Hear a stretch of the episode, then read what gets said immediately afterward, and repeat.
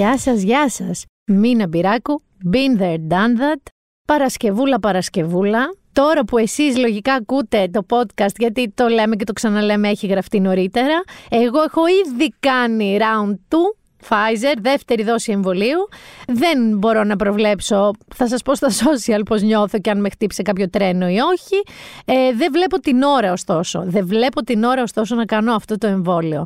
Πραγματικά να τελειώνουμε, να έρθει το καλοκαίρι που δεν έρχεται, έχει τις βροχούλες του, έχει τις καταιγίδες της όλη εβδομαδούλα. Να σας πω κάτι. Δεν ξέρω αν είναι τα γυρατιά. Δεν ξέρω αν είναι η κούρασή μου πια. Εμένα μου άρεσε πάρα πολύ αυτές οι μέρες. Πιο πολύ από, τις, ε, από τους καύσονες και ζέστη.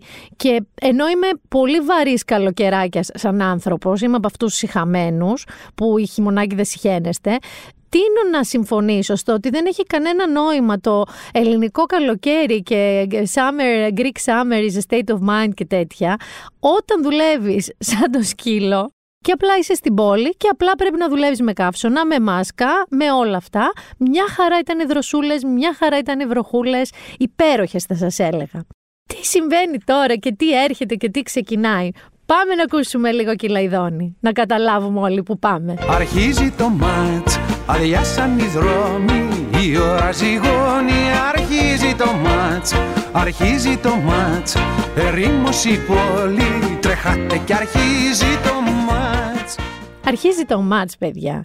Αρχίζει το μάτς. Σήμερα λοιπόν είναι το kick-off του Euro. Ενός Euro πολύ παθό όπως και η Ολυμπιακή, που το περιμέναμε δεν έγινε, γίνεται όμως. Ξεκινάει και με ωραίο αγώνα, Τουρκία-Ιταλία, Ωραίος αγώνας. Εμείς στο σπίτι θεωρητικά είμαστε It's coming home. Είμαστε με την Αγγλία, η οποία παίζει την Κυριακή με την Κροατία. Τα ξέρω αυτά, γιατί αυτά τα έχουμε σετάρει. Ε, θέλω να σας πω εδώ τελείως κρυφά ότι εγώ σε αυτό το Euro υποστηρίζω ξεκάθαρα Γαλλία, ό,τι και να μου λέτε. Και πιστεύω ότι θα πάει και πολύ καλά η Γαλλία, αλλά στο σπίτι να ξέρετε, εγώ θα είμαι Αγγλία, Αγγλία λιοντάρια. Μεταξύ μας τα λέμε τώρα αυτά. Ωστόσο, να μείνω και σε κάτι άλλο που συμβαίνει στο Euro. Και έχει σχέση και με το εμβόλιο που σας είπα νωρίτερα. Ήδη έχουμε δύο κρούσματα στην Εθνική Ισπανίας και θετικά, όπου βέβαια τους έχει πιάσει, καταλαβαίνετε, κρύος υδρότας τους έχει κόψει και κάνουν άλλα πάλι τεστ. Οι υπόλοιποι σοφάρ έχουν βγει αρνητικοί και δύο κρούσματα στην Εθνική Σουηδίας. Και θέλω να σας πω ότι οι παίχτες των ομάδων αυτών είναι ανεμβολίαστοι. Όχι από άποψη απαραίτητα. Δηλαδή, νομίζω διάβασα ότι οι Ισπανοί είχαν ζητήσει στην κυβέρνηση να εμβολιαστούν, αλλά δεν είχαν ανοίξει πλατφόρμες και τηρούν. Καταλαβαίνετε, δεν κάνουν εξαίρεση, τι να σας πω, ούτε γι' αυτό, ούτε ότι θα ταξιδέψει ολόκληρη ομάδα. Δεν ξέρω. Πάντως, εμείς θέλω να πω ότι είμαστε τρομερά κυριλέ στα εμβόλια, παιδιά. Και στους χρόνους και στο πότε τα κάνουμε και στο πόσο γρήγορη είναι η διαδικασία. Πάλι ε, μιλάμε για διαδικασίες πολύ σύντομες και οργανωμένες και γενικά το θέμα είναι ότι έχουμε την επιλογή. Τώρα, τι γίνεται με τις μεγαλύτερες ηλικίες είναι μια άλλη ιστορία που συνεχίζουν να μην εμβολιάζονται όπως θα έπρεπε και να φτάνουν σε ποσοστά όπως θα έπρεπε. Αλλά να σας πω και κάτι άλλο. Επειδή εντάξει, το πολύ το κύριε Λέισον το βαριέται και ο παπάς. Ναι, κάνουμε πρίτσε εδώ, εμβολιαστείτε, εμβολιαστείτε. Συμβαίνουν και τα στραβά, όπως έγινε αυτό με την Αστραζένεκα που η κυβέρνηση είπε πίσω για τα καράβια για κάποιες ηλικίες. Ωστόσο, από ένα σημείο και μετά, είναι αυτό που λέμε ότι ο καθένας όπως τρώνε κοιμάται. Θα ήταν ιδανικό να εμβολιαστεί η συντριπτική πλειοψηφία του πληθυσμού για όλους μας. Όμως, εντάξει. Άμα δεν, δεν. Εγώ δεν μπορώ να αγχωθώ για τον άλλον που δεν θέλει να εμβολιαστεί. Θα αγχωθώ ευχαρίστως για αυτόν που δεν μπορεί να εμβολιαστεί για χύψη μεγαλόγου, που συνήθως είναι υγεία οι λόγοι, αλλά για αυτόν που επιλογή του δεν θέλει να εμβολιαστεί, sorry. Μωρό μου, sorry, δεν μπορώ να κάνω εγώ κάτι. Δεν θα περιορίσω τη ζωή μου, ούτε θέλω να μπω σε επόμενο lockdown το φθινόπωρο για αυτό το λόγο. Ωστόσο, μια και λέω lockdown και φθινόπωρο, είδατε λίγο το καινούριο στέλεχος, νομίζω λέγεται Δέλτα, Κάπα, Δέλτα, Δέλτα νομίζω λέγεται. Είναι μετεξέλιξη του Κάπα στην Ινδία. Έχει κάποια καινούρια συμπτώματα, έτσι πολύ ενδιαφέρουσα. Γαστρεντερίτιδα. Γιατί δεν φτάνουν όλα τα άλλα. Γαστρεντερίτιδα και θρόμβη. Έτσι, να έχεις να πάρεις να σου βρίσκεται. Δηλαδή, ε, όχι. Δεν ξέρω. Έχει βρεθεί νομίζω ήδη σε 40 χώρες έχει εντοπιστεί το στέλεχος. Σε εμάς, από όσο ξέρω, ακόμα όχι. Αλλά πραγματικά να έχεις κορονοϊό, να σου διαλύει τα είναι και να έχεις μαζί γαστρε... συμπτώματα γαστρεντερίτιδας. Ε, παιδιά, εντάξει, είναι ένα πολύ κακό, πολύ πολύ κακό ανέκδοτο. Εν τω μεταξύ, ένας από τους λόγους τώρα κλείνω την παρένθεση κορονοϊός με αφορμή τα του Euro. Ε, Ένας από τους λόγους που χαίρομαι πάρα πολύ που ξεκινάει το Euro είναι διότι θα έχω κάτι να βλέπω σπίτι μου και, και να μην βγαίνω. Γιατί πήρα απόφαση ότι εμένα πια δεν μου αρέσει να βγαίνω σε μπαρ, σε μπαρ ειδικά, μόνο για ποτάρες και τέτοια. Δεν μου αρέσει πολύ και το αλκοόλ. Τρελαίνομαι να βγαίνω για φαγητό, ειδικά Κυριακές μεσημέρι, αυτό έχω καταπολαύσει μετά την άρση του lockdown. Όμως, ο λόγος που ε, Σας λέω ότι θα έχω κάτι να βλέπω στην τηλεόραση, γιατί εγώ έβλεπα φέτος φανατικά Masterchef. Και το Masterchef τελείωσε. Και κέρδισε η. Η Μαργαρίτα, η Μαργαρό. Περιστεράκι στον ουρανό. Τον ουρανό μες στα δυο σου μάτια κοιτάζω, βλέπω την πουλια και τον αστερισμό. Η Μαργαρίτα, η Μαργαρό μας. Η αλήθεια είναι ότι δεν κέρδισε απλά η Μαργαρίτα Νικολαίδη. Να το πούμε εδώ. Έχει ένα πολύ ωραίο κείμενο και το λέει Ντιλάκι αυτό. Αυτό που κέρδισε πραγματικά είναι το ταλέντο, είναι η δημιουργία, η δημιουργικότητα, είναι η τρέλα της Μαργαρίτας που πάλι αφορά τη δημιουργία. Είναι όμως και ταπεινότητα και αξιοπρέπεια. Δεν ξέρω αν τον είδατε τον τελικό. Εμένα μου έκαναν ε, εντύπωση κάποια πραγματάκια. Έτσι. Ε, το ένα ήταν ένα blue, ε, blooper που βγήκε με τους τρεις κριτές να χορεύουν. Κάποιος τους τράβηξε να χορεύουν Μάικλ Τζάξον. Ε, θέλω να πω ότι δώσανε ρεστάλ, ειδικά κοντιζάς, Κοντιζάς Μάικλ Τζάξον, κανονικά. Μόνο moonwalk δεν έκανε. Ε, ντυμένοι και οι τρεις στην πένα, παιδιά, με σουρ με ζουρ κοστούμια ε, του φίλου μου και όλα και φανταστικού σχεδιαστή Δημήτρη Πέτρου. Κοντιζάς και με άσπρη κάλτσα. Τρομερά hip στυλ. Τα σπάσανε λοιπόν όλα στο χώρο. Και το άλλο που μου έκανε εμένα λίγη εντύπωση έτσι και γέλασα πάρα πολύ είναι οι δύο ομάδε. Ήταν η μαμά του Διονύση και η μαμά της Μαργαρίτας.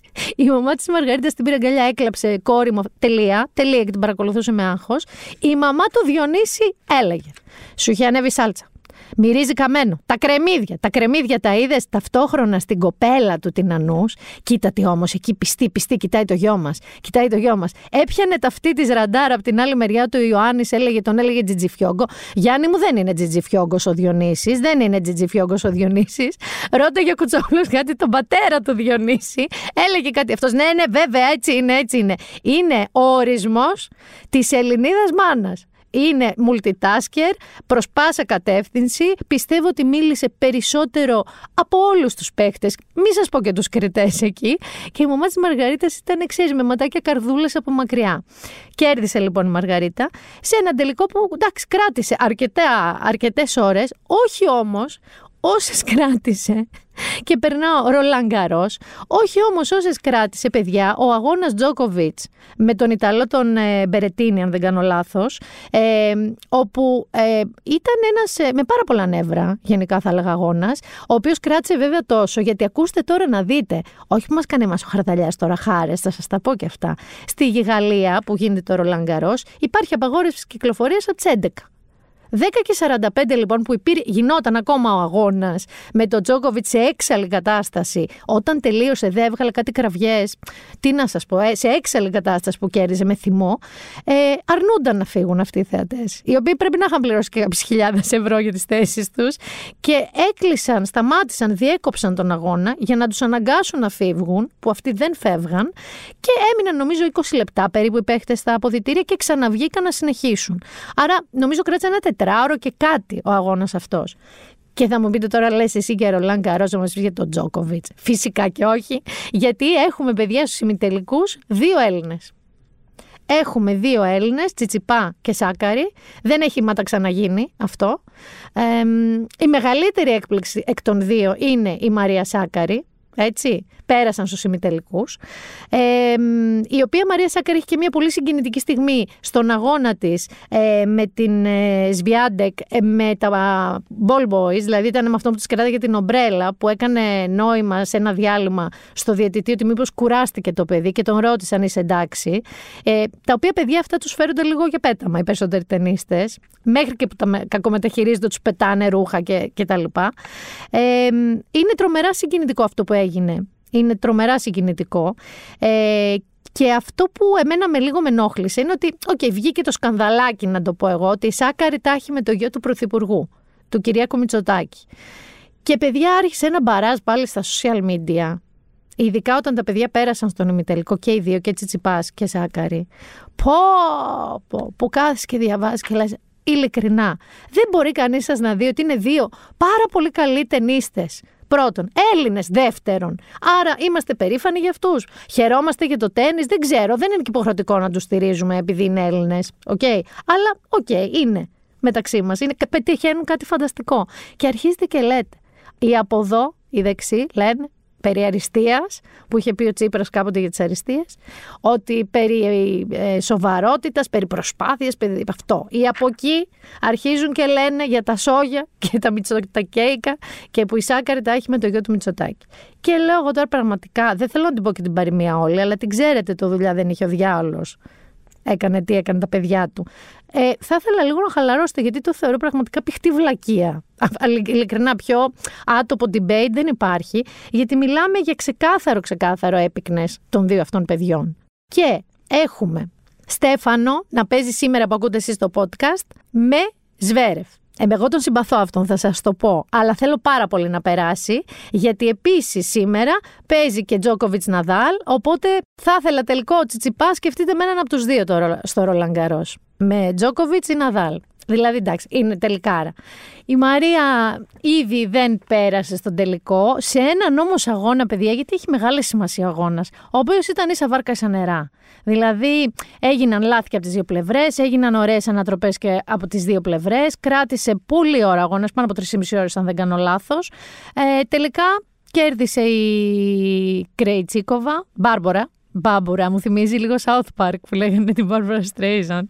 Λοιπόν, Κρίτσικοβα πέρασε στο τελικό, Σάκαρη δεν πέρασε, αλλά πάλεψε μέχρι τελευταίας και αυτό από μόνο του παιδιά είναι ένα πάρα πολύ σημαντικό. Θα δούμε σήμερα τι θα γίνει και με Στέφανο Τσιτσιπά. Ε, να δούμε, να περάσει ρε εσύ, να περάσει ένας από τους δύο στο τελικό και ας μην το πάρει ή ας το πάρει.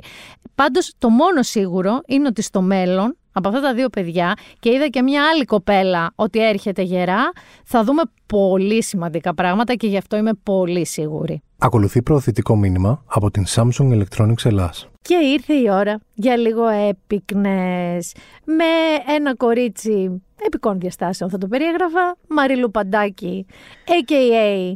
AKA, καλά το είπα, Madame Ginger. Γεια σου, Μινάκη μου. Τι κάνεις, αγάπη μου; Είμαι πάρα πολύ χαρούμενη που είμαι εδώ πάλι. Σας πάλι, ναι. Ε, έχω φέρει και τον μπιφτέκι, κάθεται δίπλα σου. Μακάρι να μας βλέπανε τώρα από κάπου. Έχουμε δίπλα μας τον κύριο μπιφτέκι, το σκύλο της Μαριλού, ο οποίος είναι πιο λόρδος, πιο λόσωστο στην καρικλίτσα του.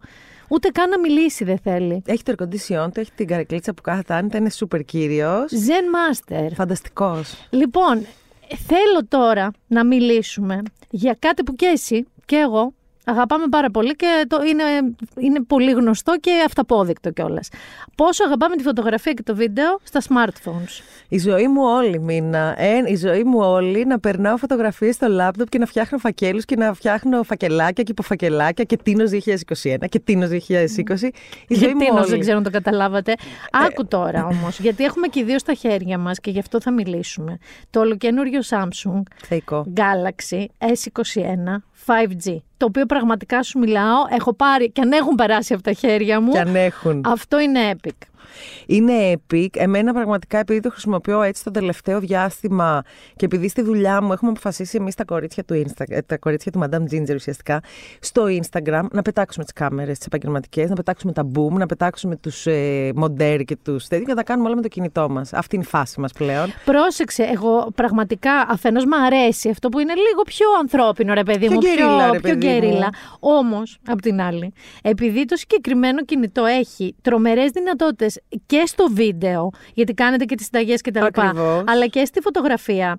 Στην πραγματικότητα είναι σαν να έχετε κρού. Μα είναι σαν να έχουμε όλο αυτό το κρού. Είναι σαν να έχουμε όντως δύο κάμερες, πολλές φορές και τρεις κάμερες. Είναι σαν να έχουμε τους μοντέρ μας εκεί. Είναι σαν να έχουμε ένα καταπληκτικό φωτογράφο και πραγματικά μας έχει λύσει τα χέρια. Και μας έχει κόψει και πολύ χρόνο που δαπανούσαμε τζάμπα, ας πούμε. Να βρεις το φως, να βρεις τα ναι, ναι, όλα αυτά ναι, μας ναι, τα ναι. λύνει, ας πούμε, με ένα Ε, κλικ. Εδώ να κάνω και ένα, μια παρένθεση αστερίσκο, διότι εδώ στην 24 Media κάνουμε αυτό το μήνα μια τρομερή ενέργεια παρέα με τη Samsung Electronics Ελλάς, γιατί δίνουμε τρία Samsung Galaxy S21 Ω. 5G δώρο. Α, καλή φάση. Ε, καλή Γιατί επιτυχία, παιδιά. Σκεφτήκαμε ρε εσύ ότι εντάξει, ε, γενικά είναι λίγο ζώρικα για όλο τον κόσμο η φάση, Ισχύει, είναι λίγο περίεργα. είναι λίγο ζώρικα. ε, ας, ας πάρουν κάτι να γίνουν πραγματικά χαρούμενοι. Ευχαριστημένοι. Και έρχονται και διακοπές. Να θανατήσουν θάλασσες, μαγιό, Είσαι ε, έτοιμη. body positivity. Τα Είσαι- θέλουμε όλα είσαι φέτος στα έτοιμη. Instagram μας. Τέλεια, Είσαι τέλεια. έτοιμη. Και πάμε τώρα για το quiz. Γιατί γι' αυτό έχεις έρθει εδώ. Γιατί Ακούω. υπάρχει αυτός το quiz. Πάμε. Λοιπόν, θα απαντάς ό,τι σου λέω. Ό,τι θες. Όταν ακούς την έκφραση Epic People, ποιος σου έρχεται πρώτα-πρώτα στο μυαλό; Εντάξει, τα τρία κορίτσια του Madame Ginger. Άννα, Ναταλία, Τζο, οι καθημερινές μου ηρωίδες, οι άνθρωποι που έχουν βάλει τα θεμέλια από κάτω μου και με βαστάνε γερά να αντέξω σε αυτή τη δύσκολη φάση. Γιατί όπως ξέρεις, ξεκινάω και δική μου καθημερινή εκπομπή. Εντάξει, ε, κατευθείαν βαθιά όμως. Κατευθείαν βαθιά από, πολλά, από πολλές έτσι, ε, ε, φάσεις. Είναι καθημερινή. Είναι η πρώτη green εκπομπή της ελληνικής τηλεόρασης. Είναι vegetarian, είναι vegan, οπότε το, ξέρεις, το legacy ας πούμε Σωστό. και το βάρος είναι λίγο αγχωτικό. Θα το δεχτεί ο κόσμος, δεν θα το δεχτεί, θα το αγαπήσει κτλ. Αυτά τα τρία κορίτσια δηλαδή, κατάλαβες, είναι τα epic κορίτσια μου και ευχαριστώ πάρα πολύ που είστε εκεί. Το δημόσιο ευχαριστώ της Μαριλού Παντάκη. Πραγματικά, με λίγο δακρυσμένο μάτι. Τι είναι, επειδή μου το λες αυτό, τι είναι ακριβώς αυτό που κάνει Epic τις στιγμές σου με τα τρία κορίτσια; Κοίτα, προσπαθούμε καταρχήν, ρε παιδί μου, να μην, η δουλειά μας να μην είναι ακριβώς δουλειά. Μπιφτέκι, μην κλαις τώρα. Εδώ κάνω podcast, σε παρακαλώ. Θέλω να σε ήρεμα. Μπιφτέκι, σε, σε κάναμε Θεό, τώρα σταμάτα. Ε, ναι, τώρα μην μας κάνεις ρεζίλη. Κα- Προσπαθούμε, ρε παιδί μου, όσο μπορούμε, να- η δουλειά μας να μην είναι δουλειά. Αγαπάμε και οι τέσσερις πάρα πολύ το φαγητό. Ε, προσπαθούμε να τα κάνουμε όλα μόνες μας, αλλά να μην παθαίνουμε και μ, έτσι ε, με τις λεπτομέρειες και με την τελειότητα ιστερία. Ε, να είναι στο στυλ μας. Κάθε μεσημέρι ανοίγουμε ένα ροζέ κρασί, θέλω να σου πω, εννοείται. Εντάξει, Ε, τέλειες. κάνουμε τα brainstorming μας. Γενικά, ρε παιδί μου, είναι αυτό, ότι προσπαθούμε να περνάμε καλά ε, και αυτό κάνει όλες τις στιγμές μας epic. Όχι πάντα, μην τα ωρεοποιώ όλα. Υπάρχουν και κακές στιγμές και δύσκολες στιγμές που ζοριζόμαστε, που κλαίμε, που μισούμε μία την άλλη και λέμε... Αλλά στην πραγματικότητα όμως αυτό είναι και το Epic, ναι, στο, η, αυτό, αλη- η πραγματικότητα. αληθινή ζωή. η Αυτό. αληθινή ζωή. Τι σε εμπνέει περισσότερο να φωτογραφίζεις; Έλα ρε μήνα τώρα. Εντάξει, είναι αστείο. Ε, Συγγνώμη, σε ρωτάω, αλλά είναι το εντάξει quiz τώρα. μου. Όχι, θα σου πω. Το φαγητό, επειδή το ρόλο της φωτογραφίας του φαγητού τον έχει αναλάβει πλέον η Ναταλία, μου αρέσει και εμένα να το φωτογραφίζω, αλλά πιο πολύ με εμπνέουν τα σκυλιά μου ε, και η θάλασσα. Δηλαδή, να βρίσκομαι στη θάλασσα ή σε ένα νησί και είναι αυτά τα άσπρα σπίτια και ο φοβερός ήλιος του Αιγαίου. Ε, ναι, ρε, εσύ, είναι σαν να σου φωνάζει ε, φωτογράφησέ, Φωτογράφησέ με, φωτογράφησέ φωτογράφησέ με, αυτό. Αν ανοίξω το smartphone σου τώρα, τι θα βρω κυρίως στο άλμπουμ με τι φωτογραφίε σου; Λοιπόν, θα βρεις τα σκυλιά μου, τα σκυλιά μου, λίγο φαγητό, τα σκυλιά μου και τα σκυλιά μου. Εντάξει. Έχουμε και δεύτερο μέλος στην οικογένεια, τώρα 1,5 μήνα και έχω πάθει παράκρουση. Η σπαγκέτη. Είναι η σπαγκέτη που πλέον είναι φιλινάδα του μπιφτέκι, Πλέον ναι, εντάξει, πέφτουν κάτι Εντάξει, πάντα θα πέφτουν. ξανάστροφες που και που ακούμε αλλά να- κοιμούνται και αγκαλίτσα. Κοιμούνται και λίγο αγκαλίτσα. Εντάξει, τε- μπιφτέκι μου, μπράβο σου. Είναι μπιφτέκι μπιφτέ. μου. Πώς το... Μας λένε ότι είμαστε spaghetti and meatballs. Ναι, ναι, ναι. Ναι. Εντάξει. Υπέροχη. Και τώρα μου γλύφει το πόδι, παιδιά, εδώ. το Vloggers View που έχει το Samsung Galaxy S21 5G, ε, έχεις τη, σου δίνει τη δυνατότητα να τραβάς και με την μπροστά και με την πίσω κάμερα. Σε ποιο σκηνικό φαντάζομαι ότι αυτό θα σου φανεί σούπερ χρήσιμο; Λοιπόν, είναι ουρανοκατέβατο αυτό το Vloggers View για μας, πραγματικά. Γιατί τι γίνεται; Εμένα στην κουζίνα μας με τραβάει πάντα ή η Ναταλία ή η Τζότζο ή η Ιωάννα. Ή η Άννα. Και πάντα ακούγεται από πίσω μία φωνή να ρωτάει διάφορα. Μαριλού, πόσο αλάτι έβαλες εδώ, ή πω, πω φαίνεται τέλεια. Ναι, ναι, η Τώρα, φωνή από το υπερπέραν. Η φωνή από το υπερπέραν που δεν βλέπουν ποτέ αυτές τις φάτσες. Τώρα θα τις βλέπουν. Δηλαδή θα πατάει η Ναταλία ένα κουμπί, θα δείχνει τη φάτσα της μπροστά. Ρωτώντας το Ρωτώντας αλάτι. με αυτό και το οποίο θα είναι αληθινό. Δηλαδή δεν το έχουμε στήσει, δεν θα έχουμε κάνει κάτι να γυρίσουμε το κινητό. Θα είναι Είναι σούπερ σαν φυσικό. δικάμερο στην πραγματικότητα. Είναι αυτό. σαν δικάμερο. φανταστικό. Είναι φανταστικό και θα μας βοηθήσει να είμαστε ακόμα πιο αυθόρμητες. Δική μου αγαπημένη λειτουργία, single take. Με, Τέλεια με λειτουργία. ένα κουμπί, βίντεο και φωτογραφίες για να διαλέξεις κιόλας τις καλύτερες. Δεν είναι Αυτό ότι σου είναι το βγάζει καλύτερο. μία. Αυτό είναι το καλύτερο και νομίζω εμένα θα με βοηθήσει πολύ όταν ξαναξεκινήσω τα ίτλα και local. Που ξέρεις, μπαίνει σε μια κουζίνα εστιατορίου και γίνεται χαμός, είναι όλοι σε τρέξιμο και τα λοιπά. Και πρέπει να τραβήξεις, βίντεο, να τραβήξεις φωτογραφία. Στήσε μου το πιάτο, ξαναστήσε. Τώρα με ένα κλικ θα κάνω τα πάντα, δεν θα τους ενοχλώ. Βασικά δεν είμαι θα στα κάνεις πόδια τους. τίποτα, θα το κάνεις το Αυτό. Samsung Galaxy S21. Αυτό. Έχεις τη δυνατότητα για 8K βίντεο. 8K βίντεο. Δηλαδή οι τέκοι σου τσουρώνουν στο άκουσμα 8K βίντεο. Τι είναι αυτό που θα βιντεοσκοπήσεις, πιστεύεις, θα κάνεις ένα πρώτο ωραίο β- τότε τέτοιας ανάλυσης βίντεο; Νομίζω θα προσπαθήσω να κάνω έτλα και local, να φύγουν και από εκεί. Α. Οι, οι οπερατέρ και οι καμεραμάν και οι. Να θα κάνεις προσπαθήσω- επεισόδιο ίτλα και Ναι, θα local με προσπαθήσω smartphone. Να κάνω ένα επεισόδιο ίτλα και local με smartphone, να δω αν μου βγαίνει που θα μου βγει σίγουρα βασικά. Με 8K, vloggers view, single take, δεν υπάρχει που να βγει. Ναι, ναι, ναι, βέβαια και directors. Και directors. Λοιπόν, μπαταρία όλη μέρα. Καλά. Ευχή. Παιδιά, ευχαριστούμε γι' αυτό. Samsung Galaxy S21 5G. Δηλαδή, ευχαριστούμε πάρα πολύ γι' αυτό. Είναι ο φιάλτης μου, φαντάζομαι και δικός σου εφιάλτη που Ναι, δεν κουβαλάς, υπάρχει. ε, το φορτιστή. Το φορτιστή αυτοκινήτου. Το Εγώ στη ξέρει και τι τσέπη. παθαίνω. Επειδή το, το σκίζω σε φωτογραφίες, βίντεο, γιατί πραγματικά μου αρέσει, έρχεται τη στιγμή που ας πούμε χρειάζομαι GPS, Ναι, ναι, ναι. χρειάζομαι maps. Και χάνεσαι το ψυχικό και και, δεν βγαίνεις ξαφνικά, ποτέ. ναι, του, κενό. Και δεν βγαίνεις ποτέ, Ποτέ. ποτέ, ποτέ. Ποτέ. Να σου πω κάτι. Φα- Μπαταρία όλη μέρα. Μπαταρία όλη μέρα. Μπαταρία όλη μέρα, ρε. Πολύ καλή Τύπου φάση. να άξο τίνος όλη μέρα παρεό, τέντες, Παραλία, άραγμα. Ναι, αυτό. γυρνάς νύχτα δωμάτιο, ούτε εκεί είναι ακόμα εκεί. Είναι Έλα. ακόμα ζωντανό και γεμάτο. Ένα όνειρο γίνεται Είναι πραγματικότητα, μην φοβερό. Εντάξει, φοβερό. Ένα σημείο στη δική σου καθημερινότητα που το Space Zoom θα σου κάνει τις φωτογραφίες σου πιο epic. Όταν λέμε Space Zoom, μιλάμε για zoom πάλι επαγγελματικών διαστάσεων, που έρχεται πάρα πολύ κοντά κάτι που είναι πολύ μακριά και δεν χαλάει καθόλου η ποιότητά του. Είναι δηλαδή, είμαι τώρα στην Τινάρα μου. Ναι. Είμαι στην Απηγανιά μόνη μου, ελπίζω, 15 Αύγουστο. Δεν έχει έρθει κανείς άλλος. Έχει τρέξει το σκυλί στην άλλη άκρη της παραλίας. Έχει στηθεί ωραία στον ήλιο, το χτυπάει στο μάτι η τελευταία ηλιακτίδα του Λιοβασιλέματο. Και εγώ είμαι στην άλλη άκρη και το βγάζω φωτογραφία. Αυτό. Epic. Εντάξει, μπιφτέκι, μιλάμε τώρα ηλιοβασιλέματα. Συγγνώμη που σας τραγούδισα αυτό, δεν ξέρω δηλαδή αν είναι σωστό. Και αφ- αφού καλύψαμε του μπιφτέκι την ηλιαχτίδα, έχει νυχτώσει.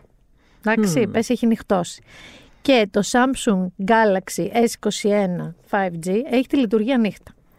Που δεν βγάζει αυτό το night vision, ξέρεις, το πράσινα φαντάσματα, Caspers και Έτσι, τέτοια. έτσι. Σαν Πού thriller. είσαι και τι φωτογραφίζεις; Εντάξει, δεν θα σου ξαναπώ την Τίνο. Οκ, με εμπνέει. Καλά, Τίνος πες και την Τίνο. Είναι η Σάρα μου. Θα σου πω τη Σίφνο που θα πάω και σε λίγες μέρες. Ε, θα σου πω ότι είμαι εκεί στη χώρα, είμαι στα στενάκια. Ε, και βγάζω φωτογραφιάρες. Έχεις δει αυτά τα θεϊκά σπίτια που έχει τα λευκά με τις μπουκαμβίλιες Ναι. και τις κάπαρες που φυτρώνουν στη μέση του πουθενά, μέσα στο, Μέσα στο- πλακάκι. στη χώρα, ναι, ναι, Ξαφνικά φυτρώνει έχει κάπαρη. Μια τεράστια κάπαρη. Ε, νομίζω θα έκανα αυτά σε βραδινή. Νομίζω θα έκανα αυτά Παιδιά σε δεν βραδινή. ξεφεύγει το κοριτσίκι. Να άμα δει Τίποτα. τίποτα κυκλάδα, φαΐ, Τίποτα, αυτό. πρώτη ύλη Αυτό. και Σκυλιά, λουλούδια και τελείωσε. σκυλιά και τα λοιπά. Λοιπόν, σε ευχαριστώ πάρα πολύ. Εγώ μηνάκι μου, Ε, ευχαριστώ το- που Όταν με λες είχατε θα και πας πάλι. σύντομα σύφνο για να, λίγο να σε να με αντιπαθήσω μισήσεις. λίγο. Ε, σε μια εβδομάδα θα είμαι εκεί. Ε, και, Ωμέγα και τρία, μετά καντίνα και αρχίζει τέτοια. βάρνα ή... Ε, δηλαδή... να μην πάω και μια σέριφο μετά. Να μην πας και Μια μια είναι τον σέρι. Ιούλιο. Μετά; Να, να μην πάω και μια τίνο να μην το πας και μια καλοκαιράκι. τίνο. Ωραία. Λοιπόν, Μαριλούκα μου, Μινάκι μου. καλό κατεβόδιο θα σου πω εγώ. Καλό είμαστε το καλοκαίρι, θα πω εγώ. γιατί Καλό ξέρω ότι είμαστε και το εσύ είσαι καλοκαίρι. κορίτσι του καλοκαιριού. Πάρα πολύ περιμένω Θα πας κι εγώ. Κιμολό. Θα πάω Κιμολό. Πότε; Ε, θα πάω Ιούλιο. Τέλεια. Ε, θα πάω και ένα μύτικα έξω από το Αγρίνιο και το περιμένω πώς και πώς. Είναι ένα φανταστικό μέρος, Δίδαξέ μας, παραθαλάσσιο, Μίνα Μπυράκου, δίδαξέ το μας οποίο καλοκαίρι. έχει και τρία νησίνια με παραλίες λογικής ελαφωνήσου. Τι Και λες, αποφάσισα παιδί να μου; ανακαλύψω λίγο και στο mainland, στην υπηρετική Ελλάδα. Αυτό το ανακάλυψες εσύ ο Άρης; Ο- Ούτε εγώ το Άρης. Είναι μια φίλη μας καταγωγή από εκεί που έχει και ένα φανταστικό old school camping. Πα, το καλύτερό μου. Ξέρεις, Η με καλύτερη μου φάση. αραγμένα τροχόσπιτα σταθερά. Τέλεια. Τέλεια. Και θα πάμε γενικά να παίξουμε λίγο εκεί. Θα πάμε μια κύμολο, θα πάμε μια σχοινούσα. Τέλεια, σχοινούσα. Θα μου τα Ε, πεις ε, εσύ, θα epic σε μέρος. epic μέρος, Εννοείται. off air, να μου πεις όλα τα tips που χρειάζομαι. Οπότε ναι, καλό μας καλοκαίρι και καλή αρχή στην τηλεόραση. Ευχαριστώ πολύ. Ευχαριστώ. Ε, είναι, κερδίζει τρομερό έδαφος το vegan, ε, το vegetarian, γενικά η eco συνείδηση στη μαγειρική. Αυτό, αυτό. Ας μην Και είναι στη ζωή. vegan, ας μην είναι vegetarian, ας μην πετάνε τα φαΐ τους. Αυτό. Δηλαδή όλα, όλα, όλοι μπορούμε κάτι καλό να κάνουμε για τον πλανήτη. Ακριβώς. Ευχαριστώ Απλά πάρα πολύ που ήμουν τρώγοντας. εδώ. Ευχαριστώ κορίτσι μου πάρα πολύ. Είδαμε λοιπόν τι μας είπε η Μαριλού για τους δικούς της έπικανθρώπους, ζώα, φαγητά και μέρη. Μας τα είπε όλα, όλο της το χάρτη. Έχει έρθει όμως η ώρα να πάρετε κι εσείς στα χέρια σας ένα smartphone Samsung Galaxy S21 5G και να ανακαλύψετε τις δυνατότητές του. Όλα αυτά που τόση ώρα περιγράφαμε. Μπαίνετε στο Instagram account του Ladylike, ψάχνετε το post για το διαγωνισμό, κάνετε εκεί ό,τι σας λέμε για να κερδίσετε το μεγάλο δώρο της Samsung. Σας είπα νωρίτερα για το ωράριο. Και ήρθε η ώρα λίγο να το αναλύσουμε αυτό. Εντάξει. Πρώτον, από το Σάββατο, από αύριο, 12.30 ώρα, γίνεται 1.30. Και από 1η Ιουλίου, είπε ο κ. Χαρδαλιάς, δεν θα έχουμε καν ωράριο. Πιστεύω ότι επειδή τους έχει μείνει το χούι, θα σας βάλουν καμιά απαγόρευση κυκλοφορίας 5 με 5.30 το πρωί. Έτσι, για να υπάρχει. Να υπάρχει μια απαγόρευση. Να μην είστε χήμα στο κύμα. Άρα, μία μισή. Και ανοίγουν, λέει, κάποιε στοέ. Επιτρέπεται πια να κάθεσαι σε κάποιε στοέ, ε, οι οποίες όμως είναι αεριζόμενες και έχουν δύο εξόδους και εισόδους αντίστοιχα, ώστε από αλλού να μπαίνει ο κόσμος και από αλλού να βγαίνει, να μην, ε, δεν ξέρω, συναναστρέφονται, να μην τα λένε. Και ερχόμαστε τώρα στο θέμα μουσική. Η μουσική, λέει, επιτρέπεται μόνο σε εξωτερικούς χώρους και να υπάρχουν μόνο καθήμενοι στους εξωτερικούς χώρους. Γιατί όπως όλοι ξέρετε και έχετε δει, σε όλα αυτά τα μπαρ που έχουν 3,5 τραπεζάκια είναι μόνο αυτοί οι 3,5 καθήμενοι. Δεν, δεν υπάρχουν άλλοι 300 γύρω-γύρω. Αλλά OK. Okay. Και να υπάρχουν, λέει, δεν κατάλαβα, να υπάρχουν ηχεία επιτρέπεται; Επιτρέπεται να υπάρχουν ηχεία, αλλά να μην ακούγεται καθόλου μουσική στον εσωτερικό χώρο. Έχουν να γίνει τις κακομοίρες με τους ηλεκτρολόγους να απομονώνουν φέτες, εσύ που ξέρεις, ηχολήπτε, τις κονσόλες, να ακούγονται μόνο έξω, να μην ακούγονται μέσα. Ή εναλλακτικά σκέφτομαι εγώ τώρα να έρχεται ο σερβιτόρος και να λες: Λοιπόν, θα ήθελα, ξέρω μια παλόμα και να μου τραγουδήσετε λίγο weekend. Και να αρχίζει ο άλλος. Αυτό. I can feel my face when I'm with you. Και καλά αυτό. Άμα κάποιος σου πει θέλω αργυρό, πρέπει να πεις ξημερώματα, να το λες χαμηλά όμως. Γιατί μόνο εκεί επιτρέπεται έξω. Όμως τι άλλο επιτρέπεται; Αν, ας πούμε, έχετε μια κάψα, μια καούρα, γιατί πολύ την έχετε, να πάτε και σε ένα πανηγύρι, τα πανηγύρια επιτρέπονται. Εξωτερική χώρη είναι, Κλαρίνα είναι, ορχήστρες είναι, μόνο εξωτερικά ακούγονται. Ακούγονται και πάρα πολύ εσωτερικά σε όποια σπίτια του χωριού είναι, αλλά είναι εξωτερικά. Άρα, αν εσείς θέλετε να ακούσετε καγγέλια, υπηρώτικα, δεν ξέρω τι θέλετε να ακούσετε, αυτά μπορείτε. Άλλη μουσική δεν μπορείτε να ακούσετε κάπου. Μόνο εξωτερικούς χώρους για καθήμενους. Αυξάνονται βέβαια και οι καλεσμένοι στις δεξιώσεις. Να, δεν χρειάζεται να το κάνετε παράνομο πια, τους κρύβετε στο κελάρι άμα γίνει κανένα ντου. Νομίζω είναι μέχρι 300 άτομα πια.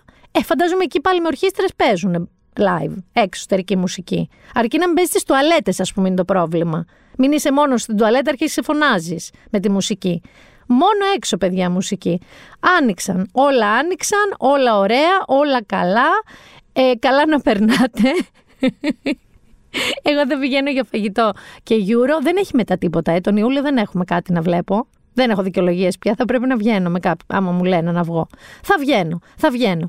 Αλλά αυτό που έχω Σαββατοκυριακά να κάνω, παιδιά μου, είναι ο επόμενος καλεσμένος μου.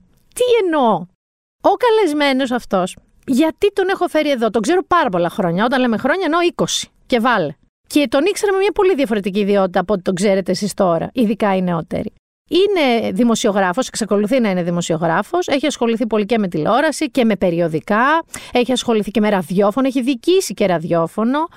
Έχει καταγωγή από την Κύπρο. Ήταν πολλά χρόνια στην Ελλάδα. Γύρισε στην Κύπρο, ξαναήρθε στην Ελλάδα. Και κάθε Σάββατο και Κυριακή όποτε εμφανίζεται στην τηλεόραση ο αδύναμος κρίκος, γιατί μιλάμε για τον Τάσο Τρίφωνος, ξαφνικά τα feed του Twitter όλων αλλάζουν για ό,τι και να συζητάνε και πλημμυρίζουν με το hashtag αδύναμος κρίκος και Τάσος Τρίφωνος. Η αλήθεια είναι ότι δεν περίμενα ότι στη ζωή του θα κατέληγε εκεί και ότι θα του τέριαζε και τόσο πολύ. Δηλαδή είναι φανταστικό να είσαι ο παρουσιαστής του αδύναμου κρίκου που πρέπει να είναι μία, ένας ρόλος ή μήπως δεν πρέπει και δεν είναι ρόλος, αλλά είναι ο Τάσος έτσι. Πάμε να ρωτήσουμε τον ίδιο. Γεια σου, Μίνα Μπυράκου. Πώς περνάνε τα χρόνια, ε; Λοιπόν, σας το είπα και νωρίτερα. Ε, εγώ τον Τάσο Τρίφωνο τον ξέρω 20, 20 σίγουρα. Ε, 1998-99. Ναι, 20 δηλαδή, και. 20 και, 20 ναι. και. Παρόλο που είμαστε 28-29. Ναι, είμαστε παιδική εργασία. Μας είχαν μαζί στα μίντια. Είχες έρθει λίγο μετά που πήγα εγώ. Ναι. Ναι. Λίγο μετά. Λίγο μετά. Τελείωνα πανεπιστήμιο, ξεκίνησα πρακτική από το πανεπιστήμιο και ναι. έμεινα forever μέχρι ναι. τώρα. Ναι. Λοιπόν, ε, όταν λοιπόν εγώ σε γνώριζα στα περιοδικά και μετά και ραδιόφωνα και τα λοιπά, ουδέποτε φανταζόμουν ότι ο Τάσος Τρίφωνος, όχι ότι δεν το έχεις, αλλά ρε φίλε, τέτοια, τέτοιο σου ξέ τηλεοπτικό, δεν στο είχα, δεν το περίμενα. Εσύ το φανταζόσουν, ας ξεκινήσουμε από εκεί. Κοίτα, εγώ από μικρός είμαι full τηλεορασάκιας. Ναι. Δηλαδή, δεν δε μπορείς να φανταστείς, ε, ε, μεγαλώνοντας σε μια χώρα τη δεκαετία του 80 που είχε μόνο ένα κανάλι, το κρατικό κανάλι, ε, το RIC, ε, Εγώ είχα πάρα πολλά κανάλια με τον εξής μοναδικό τρόπο. Ο πατέρας μου είναι επίσης τηλεορασάκες, οπότε είχε βάλει ειδικούς αποκωδικοποιητές, ειδικές Από κεραίες. τα 80's τώρα. 80s, 84, 85. Τον αγαπώ τον μπαμπά. Λοιπόν, εμάς το σπίτι μας είναι κοντά στις αγγλικές βάσεις ακροτηρίου που είναι στη Λεμεσό. Οπότε με ειδικό αποκωδικοποιητή και ειδική κεραία η οποία γύρναγε κιόλας. Την γύρναγες. Εσύ ήσουν κάτω στο σπίτι, τη γύρναγες Α, και παι- αυτή γύρναγε στην ταράτσα. λοιπόν, ε, βλέπαμε αγγλική τηλεόραση ε, γιατί οι Άγγλοι έχουν ένα κανάλι ειδικό που λέγεται SSTV ε, που προφανώς είναι σ- κάτι με σερβι στρατιωτικό TV όπου είναι ένα κανάλι που κάνουν μίξη των προγραμμάτων του, BBC, BB, τους BBC, Channel ITV 4, ναι, ναι, όλα. Και μεταδίδουν ε, προγράμματα αγγλικά στις χώρες όπου υπάρχουν αγγλικές Βάσεις. βάσεις και, αγγλικοί- και ε, στρατιωτικοί στρατιώτες Άγγλοι. Οπότε εγώ μεγάλωσα πολύ με αγγλική τηλεόραση και με διάφορα κανάλια γύρω-γύρω Ισραήλ, Λίβανο. Στο Λίβανο υπήρχε το Middle East Television που έπαιζε όλα τα αμερικάνικα, δυναστεία, Α, 80. άρα εσύ ήσουν από μικρός. Full.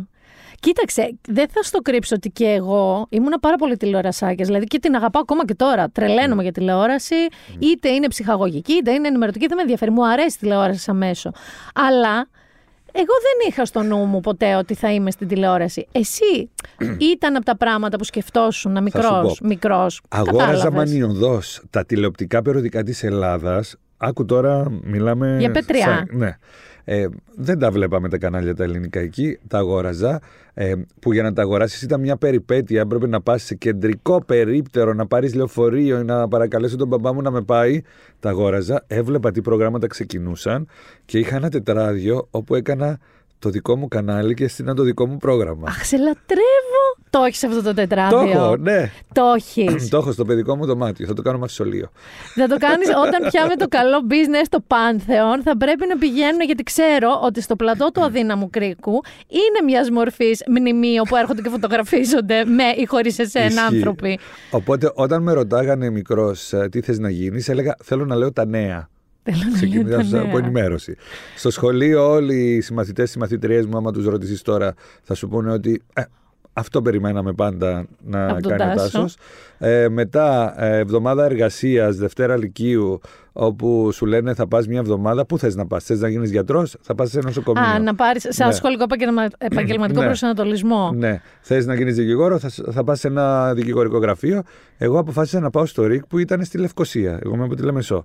Ο Λυκειάρχης είπε: Δεν μπορώ να σου δώσω παιδί μου άδεια. Πρέπει να υπογράψουν οι δικοί σου, διότι πήγαινε έλα καθημερινά Λευκοσία Λεμεσό με το ταξί. Αν γίνει κάτι και πάθεις κάτι. Δεν το αναλαμβάνω εγώ, δεν ναι. μπορώ. Υπέγραψαν οι δικοί μου. και, Αν μπορούσα να σκανάνε κι αλλιώς. και πήγα και ε, ξεκίνησα στο ΡΙΚ έτσι μία εβδομάδα, όπου καταλαβαίνεις, του τρέλανα όλους. Εντάξει. παραγωγούς ραδιοφωνικούς, τηλεοπτικούς. Έχω φωτογραφίες τώρα μαζί τους και με απειλούν με αυτές τις φωτογραφίε. Τις βγάλουμε.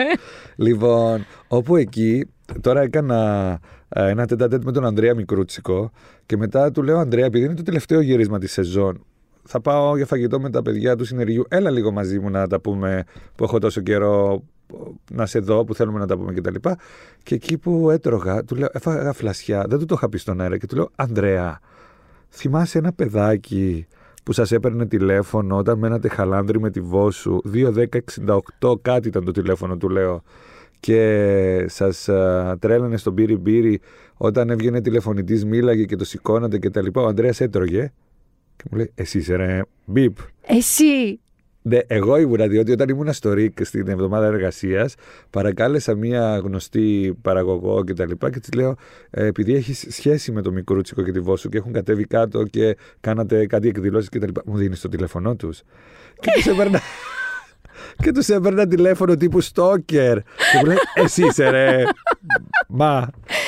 Ε, Να σου βρίζουμε πω. στα. Εντάξει. Στα podcast; Ναι. Α, οκ. Μου λέει, είσαι ρε μαλάκα. Λέω ναι. πω, πω, μου λέει. Και το θυμόταν. Ναι, ήμουνα τρελός και παλαβός με τα μίντια.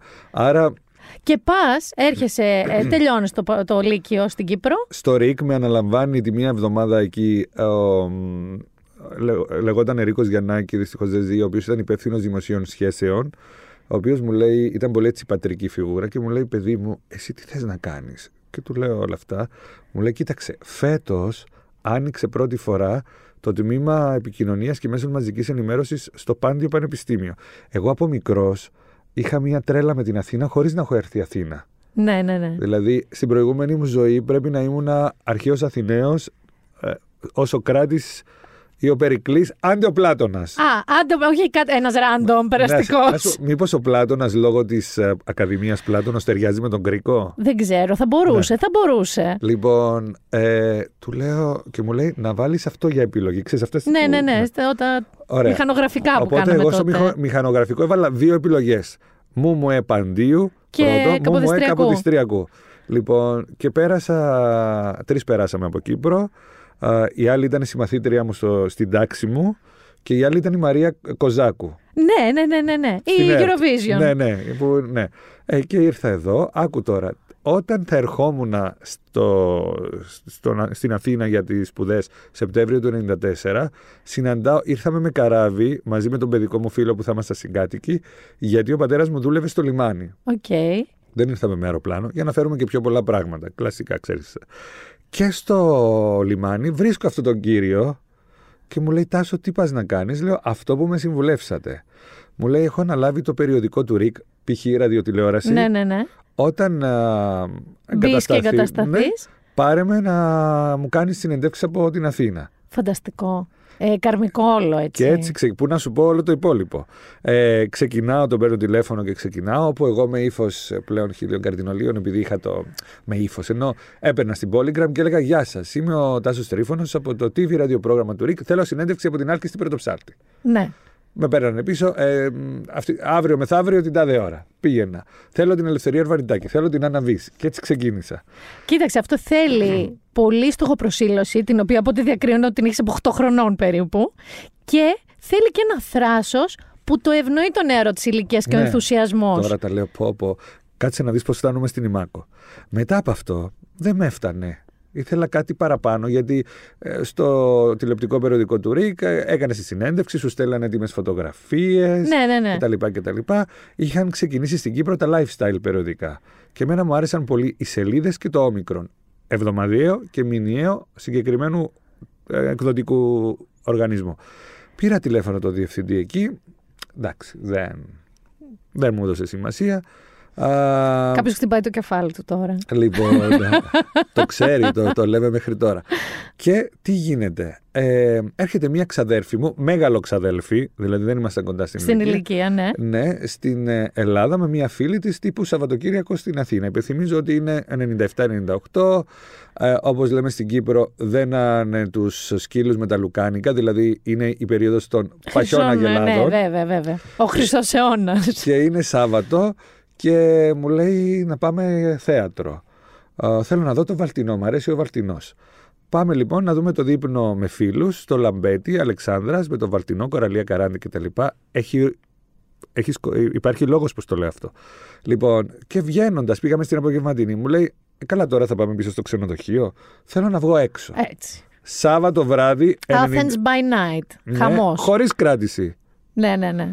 Μου λέει, τους λέω, πού θες να πας; Μου λέει, θέλω να δω τον Ταλάρα στο- με τους Pixlax στην ιερά οδό. Α, ήταν ήταν και απαιτητική η μεγαλοξαδέρφη. Ναι, ναι, ναι, ναι. Είναι λίγο σουσού. Μα τη λέω χωρίς κράτηση. Μου λέει, ναι, κάτι θα καταφέρεις εσύ. Κάτι θα είδε. Λοιπόν, πάμε εκεί. Μπαίνουμε μέσα, μας στέλνουν πάνω στο πατάρι όρθιους. Στα πέντε λεπτά μου λέει, «Ε, Εγώ δεν θα μείνω όρθια εδώ. Έτσι την αγαπώ αυτή, ε. Ναι. ε είσαι Θε- σίγουρος ότι δεν ήταν καμιά Ντένι Μαρκορά, δεν έχει παίξει και στην τηλεόραση ξαδέρφη; Θα μπορούσε. Εγώ μου λέει, Θέλω τραπέζι. Ε, βέβαια. Κατεβαίνοντας τα σκαλιά, μπαίνει ο Ηλίας Μαροσούλης μέσα, ο ιδιοκτήτης του Ναι, μαγαζιού. ναι, ναι. Όπου, άκου τώρα παρένθεση της παρένθεσης. Έχει έρθει ο παιδικός μου φίλος Κωνσταντίνος Χριστοφόρου μετά τη Eurovision του 96 να δουλέψει με την Άννα Βύση απέναντι στο χάος. Θυμάσαι τότε που ήταν χάος. Ε, δεν τα θυμάμαι Ήταν εγώ. Βύση Νταλάρας και Ε, κάναν τις δηλώσεις; Το θυμάμαι. Χαίρεσαι Ναι, με ναι, τα ναι, λάρια ναι. κτλ. Λοιπόν, εγώ είχα πάει σε κάποιες πρόβες με τον Κωνσταντίνο απέναντι, οπότε είδα το πρόσωπο του Μαροσούλη. Άρα ήξερες ποιος είναι. Ήξερα ποιος είναι. Και πέφτω επάνω του και του λέω: Κύριε Μαροσούλη, είμαι με δύο σκηνοθέτηδε από το ΡΙΚ ψέμα. και θέλουν τραπέζι και δεν έχουν τραπέζι. Μου λέει: Μισό λεπτό, παιδί μου. Κάνει ένα τέτοιο και μας κολλάνε ένα τραπέζι σε ένα άλλο τραπέζι, το οποίο ήταν δύο άτομα, ένα ζευγάρι. Όλο το βράδυ εγώ να βλέπω τον Ταλάρα και τα λοιπά. Η ξαδέρφη μου με τη φίλη της να κάνουν εισηγείαν και cheers με τους δίπλα. Ο Νταλάρα δύο ώρα το, το κλείνει. Μπουζούκι, μπουζούκι, αλλά. Ναι, ναι, ναι, αλλά είπαμε και έντεχνο, εντάξει. Ναι. Και ακούω τον διπλανό μου που λέει στην απέναντι του, την παρέα του δηλαδή την κοπέλα, πολύ ωραίο λέει αυτό το σουπλά. Ήταν έτσι ένα δέντρο που έγραφε ιερά οδός, ε, Γιώργος Νταλάρα Πίξλαξ. Να, το πάμε, να το πάρουμε μαζί μας να το βάλουμε στο όμικρον. Ακούω εγώ. Γυρνάω στην ξαδέλφη μου, της λέω, Καλά, είναι Κύπροι αυτοί δίπλα μας. Μου λέει, Καλά τώρα το πήρες είδηση όλο το βράδυ, πίνουμε κρασιά με τους ανθρώπους. Λοιπόν, οπότε λέω για να λέει με το όμικρον, αυτός έχει να κάνει με το. Με το, περιοδικό. Λέω, Μα πού πάτε από τώρα; Λέει πρέπει να πάμε, πετάμε αύριο και νωρίς. Λέω, μα γιατί πετάτε αύριο νωρίς και δεν μείνατε πιο πολύ να φύγετε αργά. Να φύγετε το πρωί το απόγευμα. Ναι, ναι. Λέει, έχουμε δουλειές. Λέω, με τι ασχολείστε; Λέει, με τα περιοδικά. Λέω, ποια περιοδικά; Μου λέει, με τις σελίδες, με το όμικρο. Α, α, λέω, γράφω κι εγώ στο TV ραδιοπρόγραμμα. Α, και μου λέει αυτός, Νίκος η Ελένη. Χαίρομαι πολύ, χαίρομαι πολύ. Λέω, κατάλαβα ποιος είστε. Είστε ο Νικόλας Γεωργίου ο στυλίστας.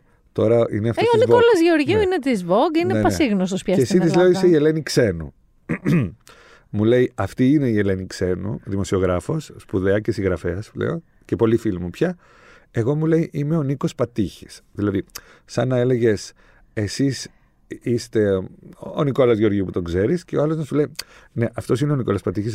Ε, αυτή είναι η Ελένη Ξένου. Εγώ δεν είμαι ο Νικόλας Γεωργίου. Είμαι ο Χρήστος Λαμπράκης. Ήταν ο εκδότης του εκδοτικού οίκου. Έλα, εντάξει. Και μου λέει, ε, σε έχω διαβάσει, μου λέει, δεν είχες μια συνέντευξη με τη Μαλβίνα στο τελευταίο τεύχος. Αγαπημένη Μαλβίνα. Λέω, ναι, τώρα είναι και ήταν η επέτειος. Λέω, ναι. Ωραία, μου λέει τη Δευτέρα να πάρεις τηλέφωνο τον. Που σε είχε απορρίψει; Ναι. ναι. ναι. Ε, και ε, θα ξεκινήσεις κοντά μας. Έλα, εντάξει. Κοίταξε να δεις. Είναι... Εγώ τον συγχαίρω με τον Κοέλιο, όμως αυτό με το σύμπαν που συνομωτεί ε, είναι περίπτωση της ζωής σου. Θα φτάσω εκεί.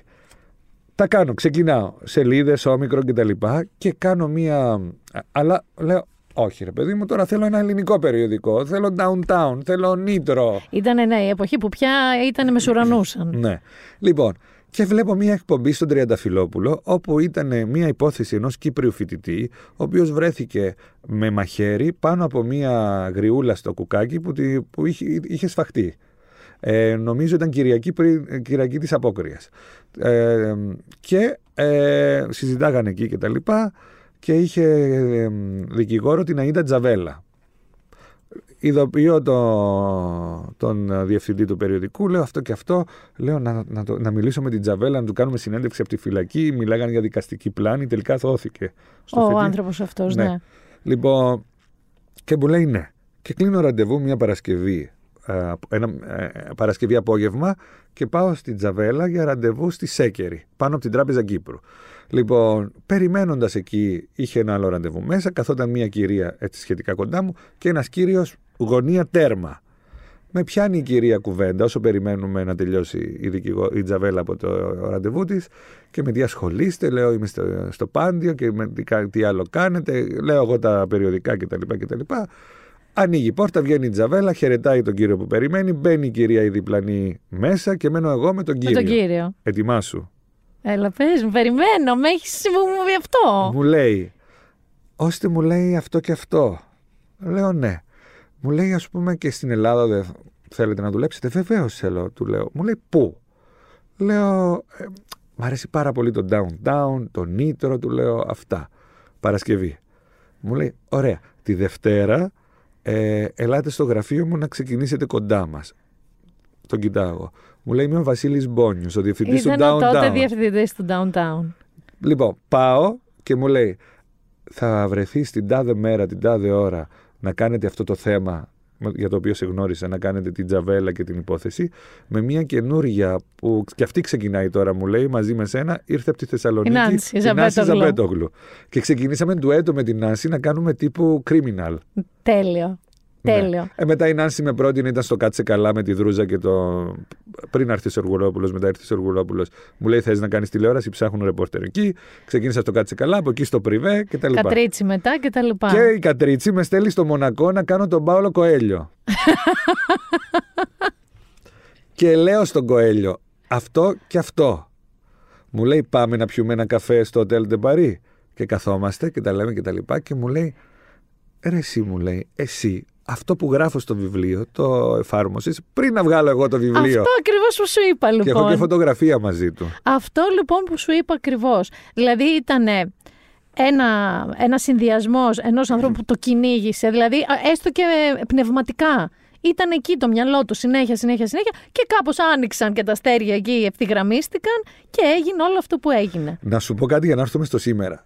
Με στεναχωρεί. Εμείς η γενιά εκείνη, θυμάμαι, και σένα σε θυμάμαι, μόλις ξεκίνησε, ήσουν, θα σου το πω στα κυπριακά και μη σοκαριστή, σαν τον κόλλο της όρνηθας. Δεν ξέρω γιατί με είπε. Κοτόκολο. Αυτό σημαίνει ότι δεν καθόσουν στιγμή. Όχι, δεν καθόμουν. Έτρεχες, το κυνήγαγες. Είναι καλό δηλαδή. Λοιπόν, με στεναχωρεί γιατί τώρα στην Κύπρο, στον εκδοτικό, στο εκδοτικό συγκρότημα που είμαι, στο ραδιόφωνο. ε, τέλος πάντων, γενικότερα έχω από κάτω κόσμο μου, ε, κόσμο που τρέχω, δικό μου ας πούμε, υφιστάμενους αν θέλεις. Και δεν βλέπω αυτή τη σπίθα στο μάτι. Είναι- Δεν βλέπω αυτό το... Θέλω... Όχι. Και εγώ, και εγώ που δουλεύω με πολύ κόσμο, είναι λίγοι αυτοί οι άνθρωποι που λες που θέλουν παιδί μου, να κυνηγήσουν. Δηλαδή, στο τέλος της μέρας είναι μία ακόμα δουλειά. Είσαι καινούριος. Δεν μπορεί να αράζεις σαν να τα ξέρεις όλα και να τα θες όλα. Βλέπω ένα Πιστεύεις, βαριέμαι. ακουγόμαστε λίγο σαν γέρι τώρα αυτή τη Σαν- στιγμή; ναι. 100%. Να σου πω κάτι, προσπαθώ να τους το εμφυσίσω, διότι Πιστεύεις ότι έχει να κάνει με το. Θα σου πω εγώ τι πιστεύω. Εμείς, να σου θυμίσω ότι όχι ίντερνετ δεν υπήρχε. Ό,τι θέλαμε να μάθουμε έπρεπε να προσπαθήσουμε. Να πάμε βιβλία, να πάμε περιοδικά, να αγοράσουμε, να τρέξουμε, να ρωτήσουμε ανθρώπους, να πάρουμε τηλέφωνο ανθρώπους. Τώρα τι κάνεις, Google it. να σου πω κάτι. Και αυτό όμως είναι καλό με ποια έννοια. Εγώ ακόμα και τώρα. Όχι ενώ σε θέμα διάθεσης κολοπηλάλα, να σου το Ναι. πω απλά. Μα ακόμα και τώρα, εγώ, ας πούμε, βλέπω μια ταινία ή ακούω κάτι, ή μπορεί να διαβάσω μια ερώτηση στον Γκρίκο στην Ελλάδα ή στο Chase και να μπω να ψάξω. Πάντα. Ναι. Αυτό να ξέρεις είναι θέμα χαρακτήρα. Εγώ Ναι. ήμουν έτσι από πέντε ετών. Το ξέρεις ότι ένα βράδυ ξύπνησα στις 3 και έκατσα μέχρι το πρωί που είχα εκπομπή στο ραδιόφωνο και, γιατί, λέω, και μελετούσα τις αυτοκρατορικές δυναστείες του Βυζαντίου. Γιατί είχε κάποια ερώτηση; Γιατί συνειδητοποίησα ότι. Μα γιατί δεν ξέρω τις αυτοκρατορικές δυναστείες του, του Βυζαντίου και επίσης τι έγιναν οι απόγονοι του Παλαιολόγου. Να ξέρεις, έχω μιλήσει με νευρολόγο. Θα σου πω τώρα που το πάω. Άκου. Οι άνθρωποι οι οποίοι. Έχει φρικάρει ο Γιάννης εδώ, έτσι; Όχι, είναι που το ακούει με ενδιαφέρον.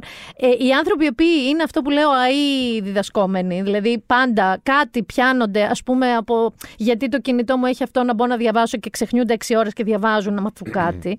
είναι δύο τα τεινά.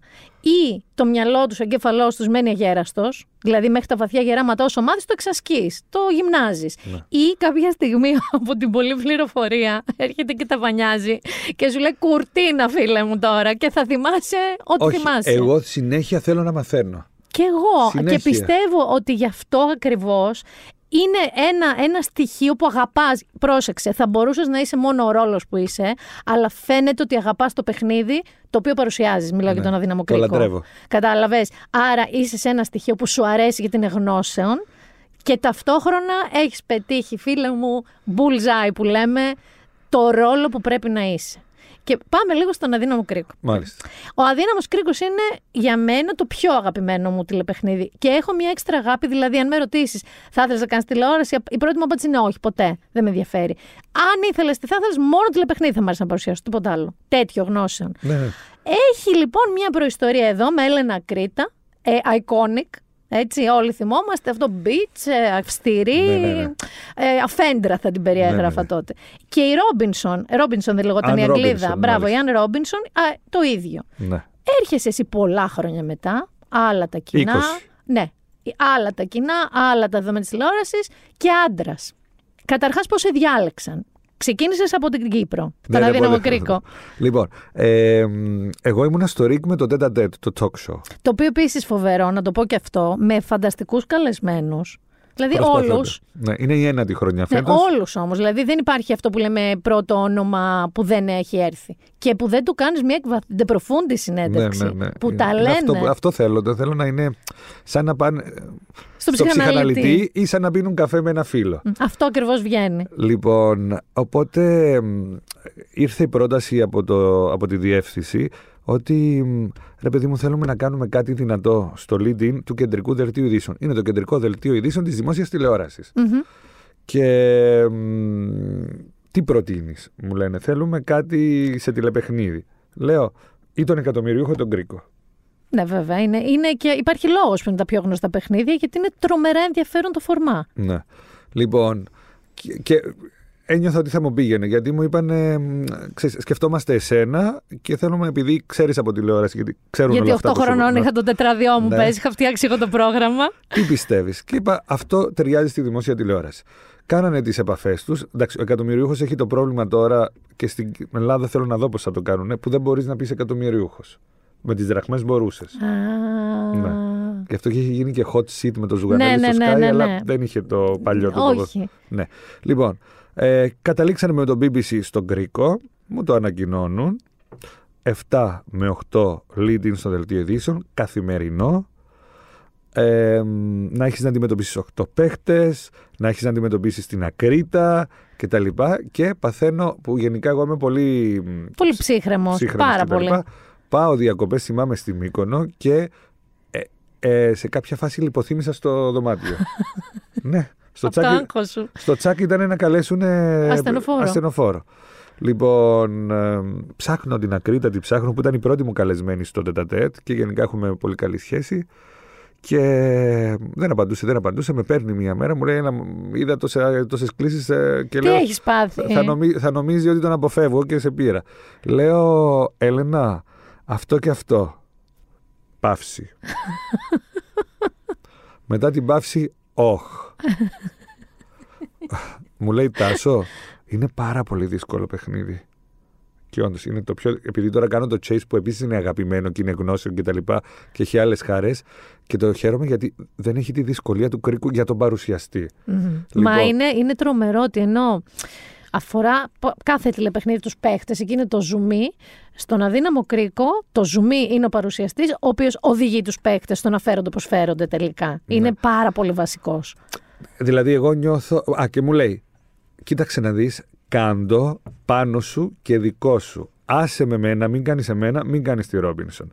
Οπότε, α, ο- το Ρικ μου το είπε γιατί με άκουγε στην πρωινή εκπομπή που κάνω στο ραδιόφωνο στην Κύπρο μαζί με τη Χριστιανά Αρτεμίου, η οποία μ, είναι πρώτη σε ακροματικότητα, δεν το λέω για. Απλά ενώ Είναι, έχει ναι. μια Ε, επιτυχία, άρα έχει, ναι. έχει απήχηση. Ναι, και έχω αυτό το. Και φαντάσου λίγο το Κωνσταντίνου και Ελένης κατά κουζίνα με Οκ, γκαρσόνα αυγού. άρα είσαι ο λίγο ξινός, Είμαι ο αυστηρό. Βυζαντινό Ο τέτοιος. Βυζαντινό, πώς λέω, κατακουζινό. ναι, ναι. Ο Βυζαντίνο τέτοιος. Είδες που σου είπα πριν για τις αυτοκρατορικές δυναστείες του Βυζαντίου.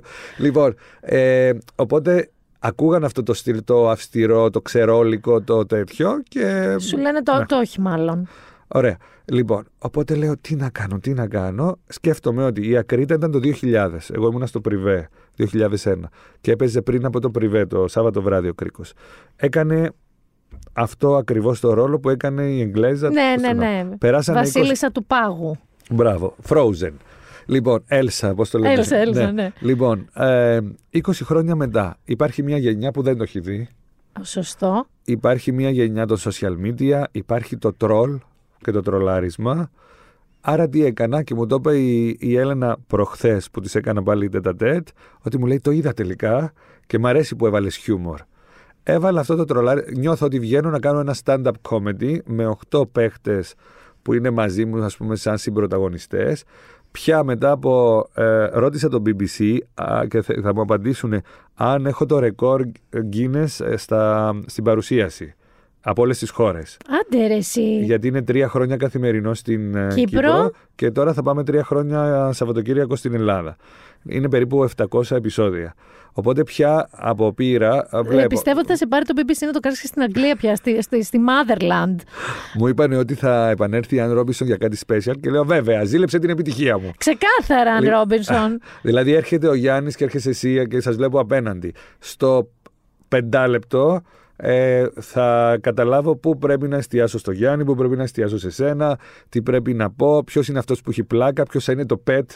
ναι, ναι, ναι, ναι. Εν τω μεταξύ, πρόσεξε να δεις αυτό. Είναι, εμ, είναι ένα πολλαπλό ταλέντο. Γιατί όντως πρέπει να διαβάζεις τον άνθρωπο γρήγορα. Η εκπαίδευση της συνεντεύξης βοηθάει Ναι, και το ραδιόφωνο. και το ραδιόφωνο. Το ραδιόφωνο. Άρα διαβάζεις τον παίχτη, καταλαβαίνεις πώς να τον παίξεις ώστε ούτε να τον κάνεις να στεναχωρεθεί κιόλας, ούτε να τον κάνεις να κουμποθεί, να τον παρατρομάει. Δηλαδή είναι ένα παιχνίδι τρομερών ισορροπιών, σαν, ε, πώς να σου πω, υψηλή γαστρονομία ζαχαροπλαστικής, που είναι το γραμμάριο μετρημένο. Αυτό λοιπόν, όσο και να στο μάθει το έχει BBC, οι guidelines ή δεν ξέρω εγώ τι, αν δεν το έχεις, δεν το βρίσκεις.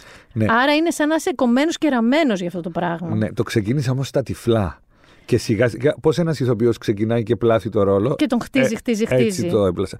Να πούμε ότι στην Κύπρο φτάσαμε στο σημείο να έχω σε δύο επεισόδια το Υπουργικό Συμβούλιο. Καλά, αυτό είναι φανταστικό. Ναι, ναι, ναι, ναι. ναι. Και, Σε- πά, και άλλη φορά έχεις φέρει βουλευτές. Σε δύο επεισόδια άλλα βουλευτές. Μπράβο, αυτό θυμάμαι εγώ. Και ε, είναι, είναι το κοπίτι πίτα Ναι, ε, πρωτοχρονιάς, δηλαδή λίγο μετά την πρωτοχρονιά, και έρχεται ο πρόεδρος Αναστασιάδης για να κόψει την πίτα του Ρικ και είναι όλοι μαζεμένοι στον εκεί. αδύναμο κρίκο. Και είναι στο στούντιο 3 που είναι ο, το, το σετ του Κρίκου και βλέπει το σετ και λέει «Πού είναι ο Τάσος» Έλα, εντάξει. Λοιπόν, και με φωνάζει, ξέρω εγώ, και ανεβαίνει στο σετ και έχω φωτογραφία που είναι ο, ο πρόεδρος της Κύπρου πάνω στο δικό μου το. Το podium, ναι, εκεί το τι είναι podium, αυτό. ναι, ναι, ναι. Και έβαλα τέτοιο ότι θα μου φάει τη θέση και τέτοια. Τι γίνεται. και, και το BBC ξετρελάθηκε με όλα αυτά. Ναι. Οπότε μετά φτάνει, φτάνει το κύμα της, ε, της τρολιάς και του viral στην Ελλάδα α, και Μα ναι, είχαν αρχίσει να ασχολούνται μαζί σου πριν φε- ε, φέρει ο Sky τον αδύναμο κρίκο Ναι. στην Ελλάδα. Και ε, πέφτει το τηλεφώνημα από το Sky ε, ότι θέλουμε να κάνουμε, πήρε ο Γιάννης ο Καραγιάννης τα δικαιώματα του Κρίκου ε, και θέλουμε να το κάνουμε μαζί, έρχεσαι να το δούμε και τα λοιπά. Εντάξει, γραφόντουσαν διάφορα, θα το κάνει ο Μουτσινάς, θα το κάνει ο ένας, θα το κάνει ο άλλος.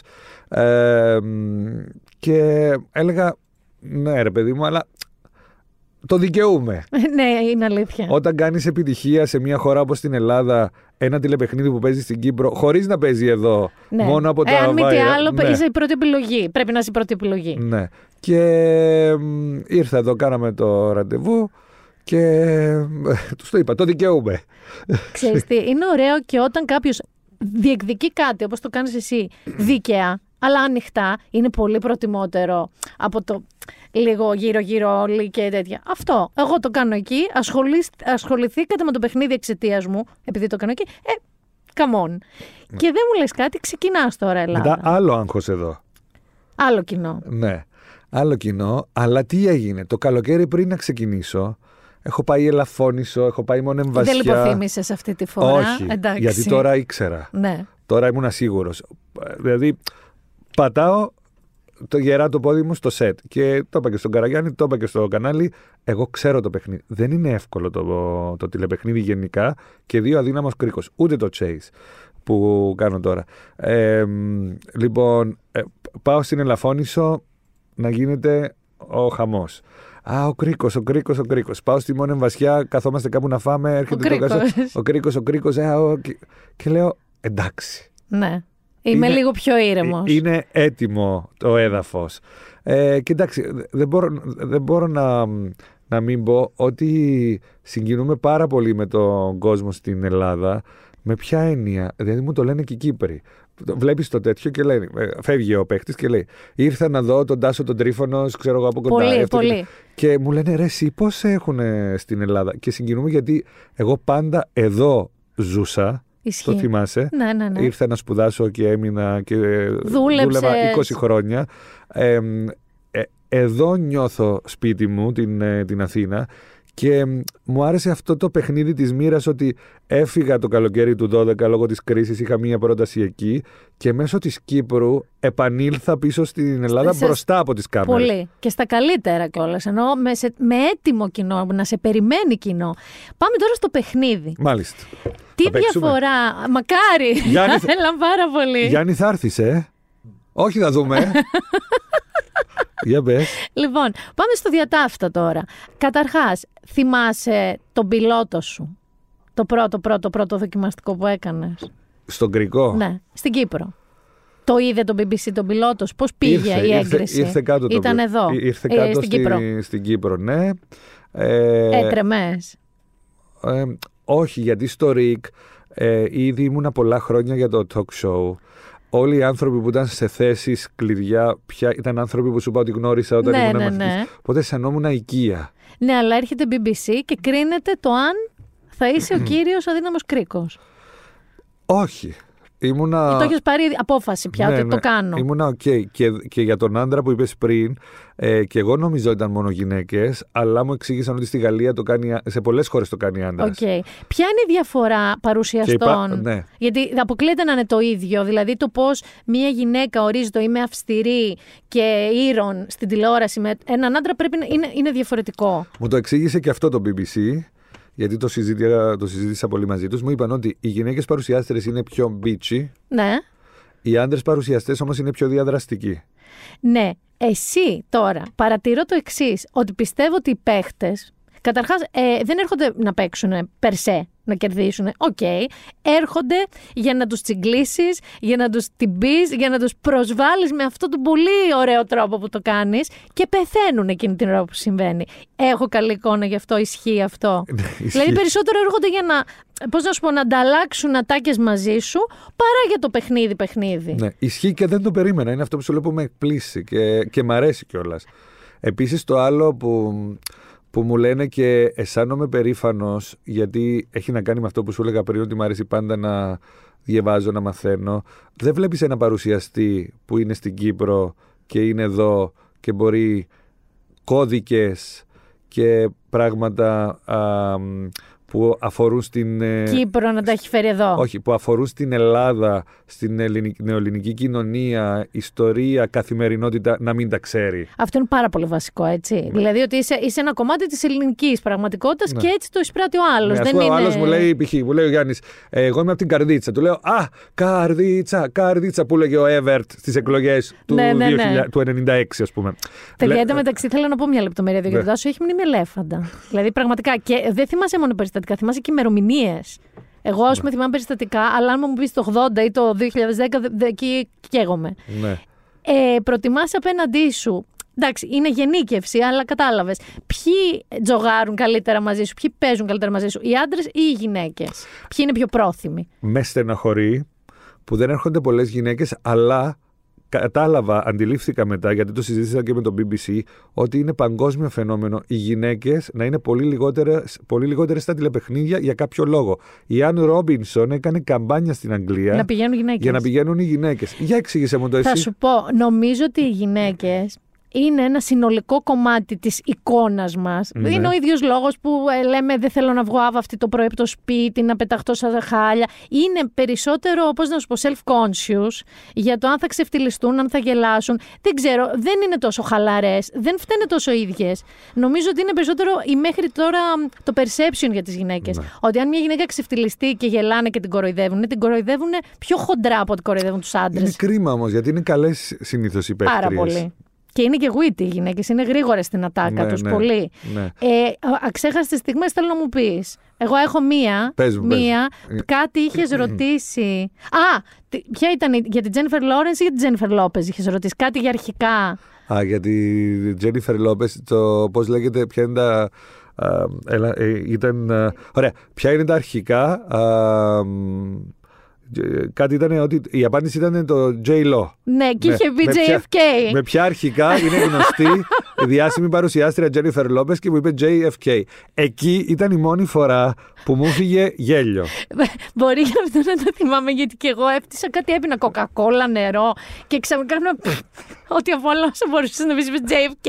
Αυτό ήταν από το Κυπριακό. Ναι, Στα- αυτό το έχω δει. Σε, έχω δει, ρε παιδί μου, πο- ε, το αγαπημένο μου με σένα, πέραν των επεισοδίων, είναι να βλέπω μαζεμένα στιγμιότυπα. Ναι, ναι, βέβαια. Στο... Δηλαδή, τρελαίνομαι με αυτά τα βίντεο στο Τ- YouTube. Τώρα μου στέλνει ένας φίλος από το Βέλγιο. Είχε πάει διακοπές σε κάποιο φίλο του και μου έστελνε. Τον τράβαγε χωρίς να το ξέρει αυτός που έβλεπε στο YouTube στιγμιότυπα του κρίκου. Viral, ναι. Και μου έκανε πω από την τραβάω. Λοιπόν, στον ελληνικό κρίκο το Σνίας έχει γράψει πολύ. Τι είναι αυτό; Ποιο είναι το δεύτερο συθε- συνθετικό του κράτους της Βοσνίας. Ερζεγοβίνη. και μου, μου απάντησε Σνίας. Ε, καλά, οι αρβίλες κάνουν πάρτι και ο Μουτσινά. Ναι, ναι, ναι, ναι, ναι, ναι, ναι. Ε, και είναι τόσα πολλά που ξέρεις, ε, είναι λίγο blender τώρα στο μυαλό μου, αλλά δε, με ρωτάνε, έλα, είναι, είναι σκόπιμα, τους τα λέτε; Όχι. Σας ορκίζομαι τίποτα. Είναι όλα αυθόρμητα. Εν τω μεταξύ, να σε ρωτήσω κάτι. Το γύρισμα είναι live on tape. Δηλαδή Ναι, ναι. το πάτε και. Γιατί δεν μπορεί να το σταματήσει, δεν θα ξαναπεί, φαντάζομαι. Όχι, ναι, γι' αυτό δεν γελάω. Γι' αυτό, Αυτό δεν γελάω. έχει ε, κάνει ειδικέ ασκήσει στο σπίτι. Πιστεύω ότι εντάξει, μέχρι ένα σημείο θα γέλαγα, θα ξεκαρδιζόμουν. Μετά θα πάγωνα, θα Όχι, το σκε- προσπαθούσα. σκεφτόμουν ότι ξέρεις, δεν μπορείς να γελάσεις, θα το καταστρέψεις. Αυτό, ναι, ναι, ναι. ναι. Ή το, το νεαρούλι που εντάξει, είμαι κι εγώ για μια φορά κάφρος. Λοιπόν, ε, που του έλεγα. Ε, Πώς το λέμε, ε, ε, δεν είναι νησί, ούτε λαγούς έχει. Στην Αττική. Δεν είναι νησί, ούτε λαγούς. Και είχε κολλήσει.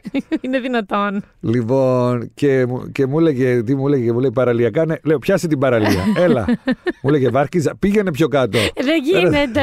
Δεν το έχεις γι' αυτό. εγώ. Και πήγα- Βάργιζα σου είναι ανάβησο γλυκέ μου, δεν έχει λαγούς, δεν είναι Δεν νησί. έχει λαγούς, ούτε νησί είναι. Να σε ρωτήσω κάτι, πιστεύεις ότι. Ε, γιατί το σκέφτομαι αυτό. Ότι ξέρεις πράγματα, είσαι ένας έξυπνος άνθρωπος, ας πούμε. Ε, Πας καλεσμένος στον αδύναμο κρίκο.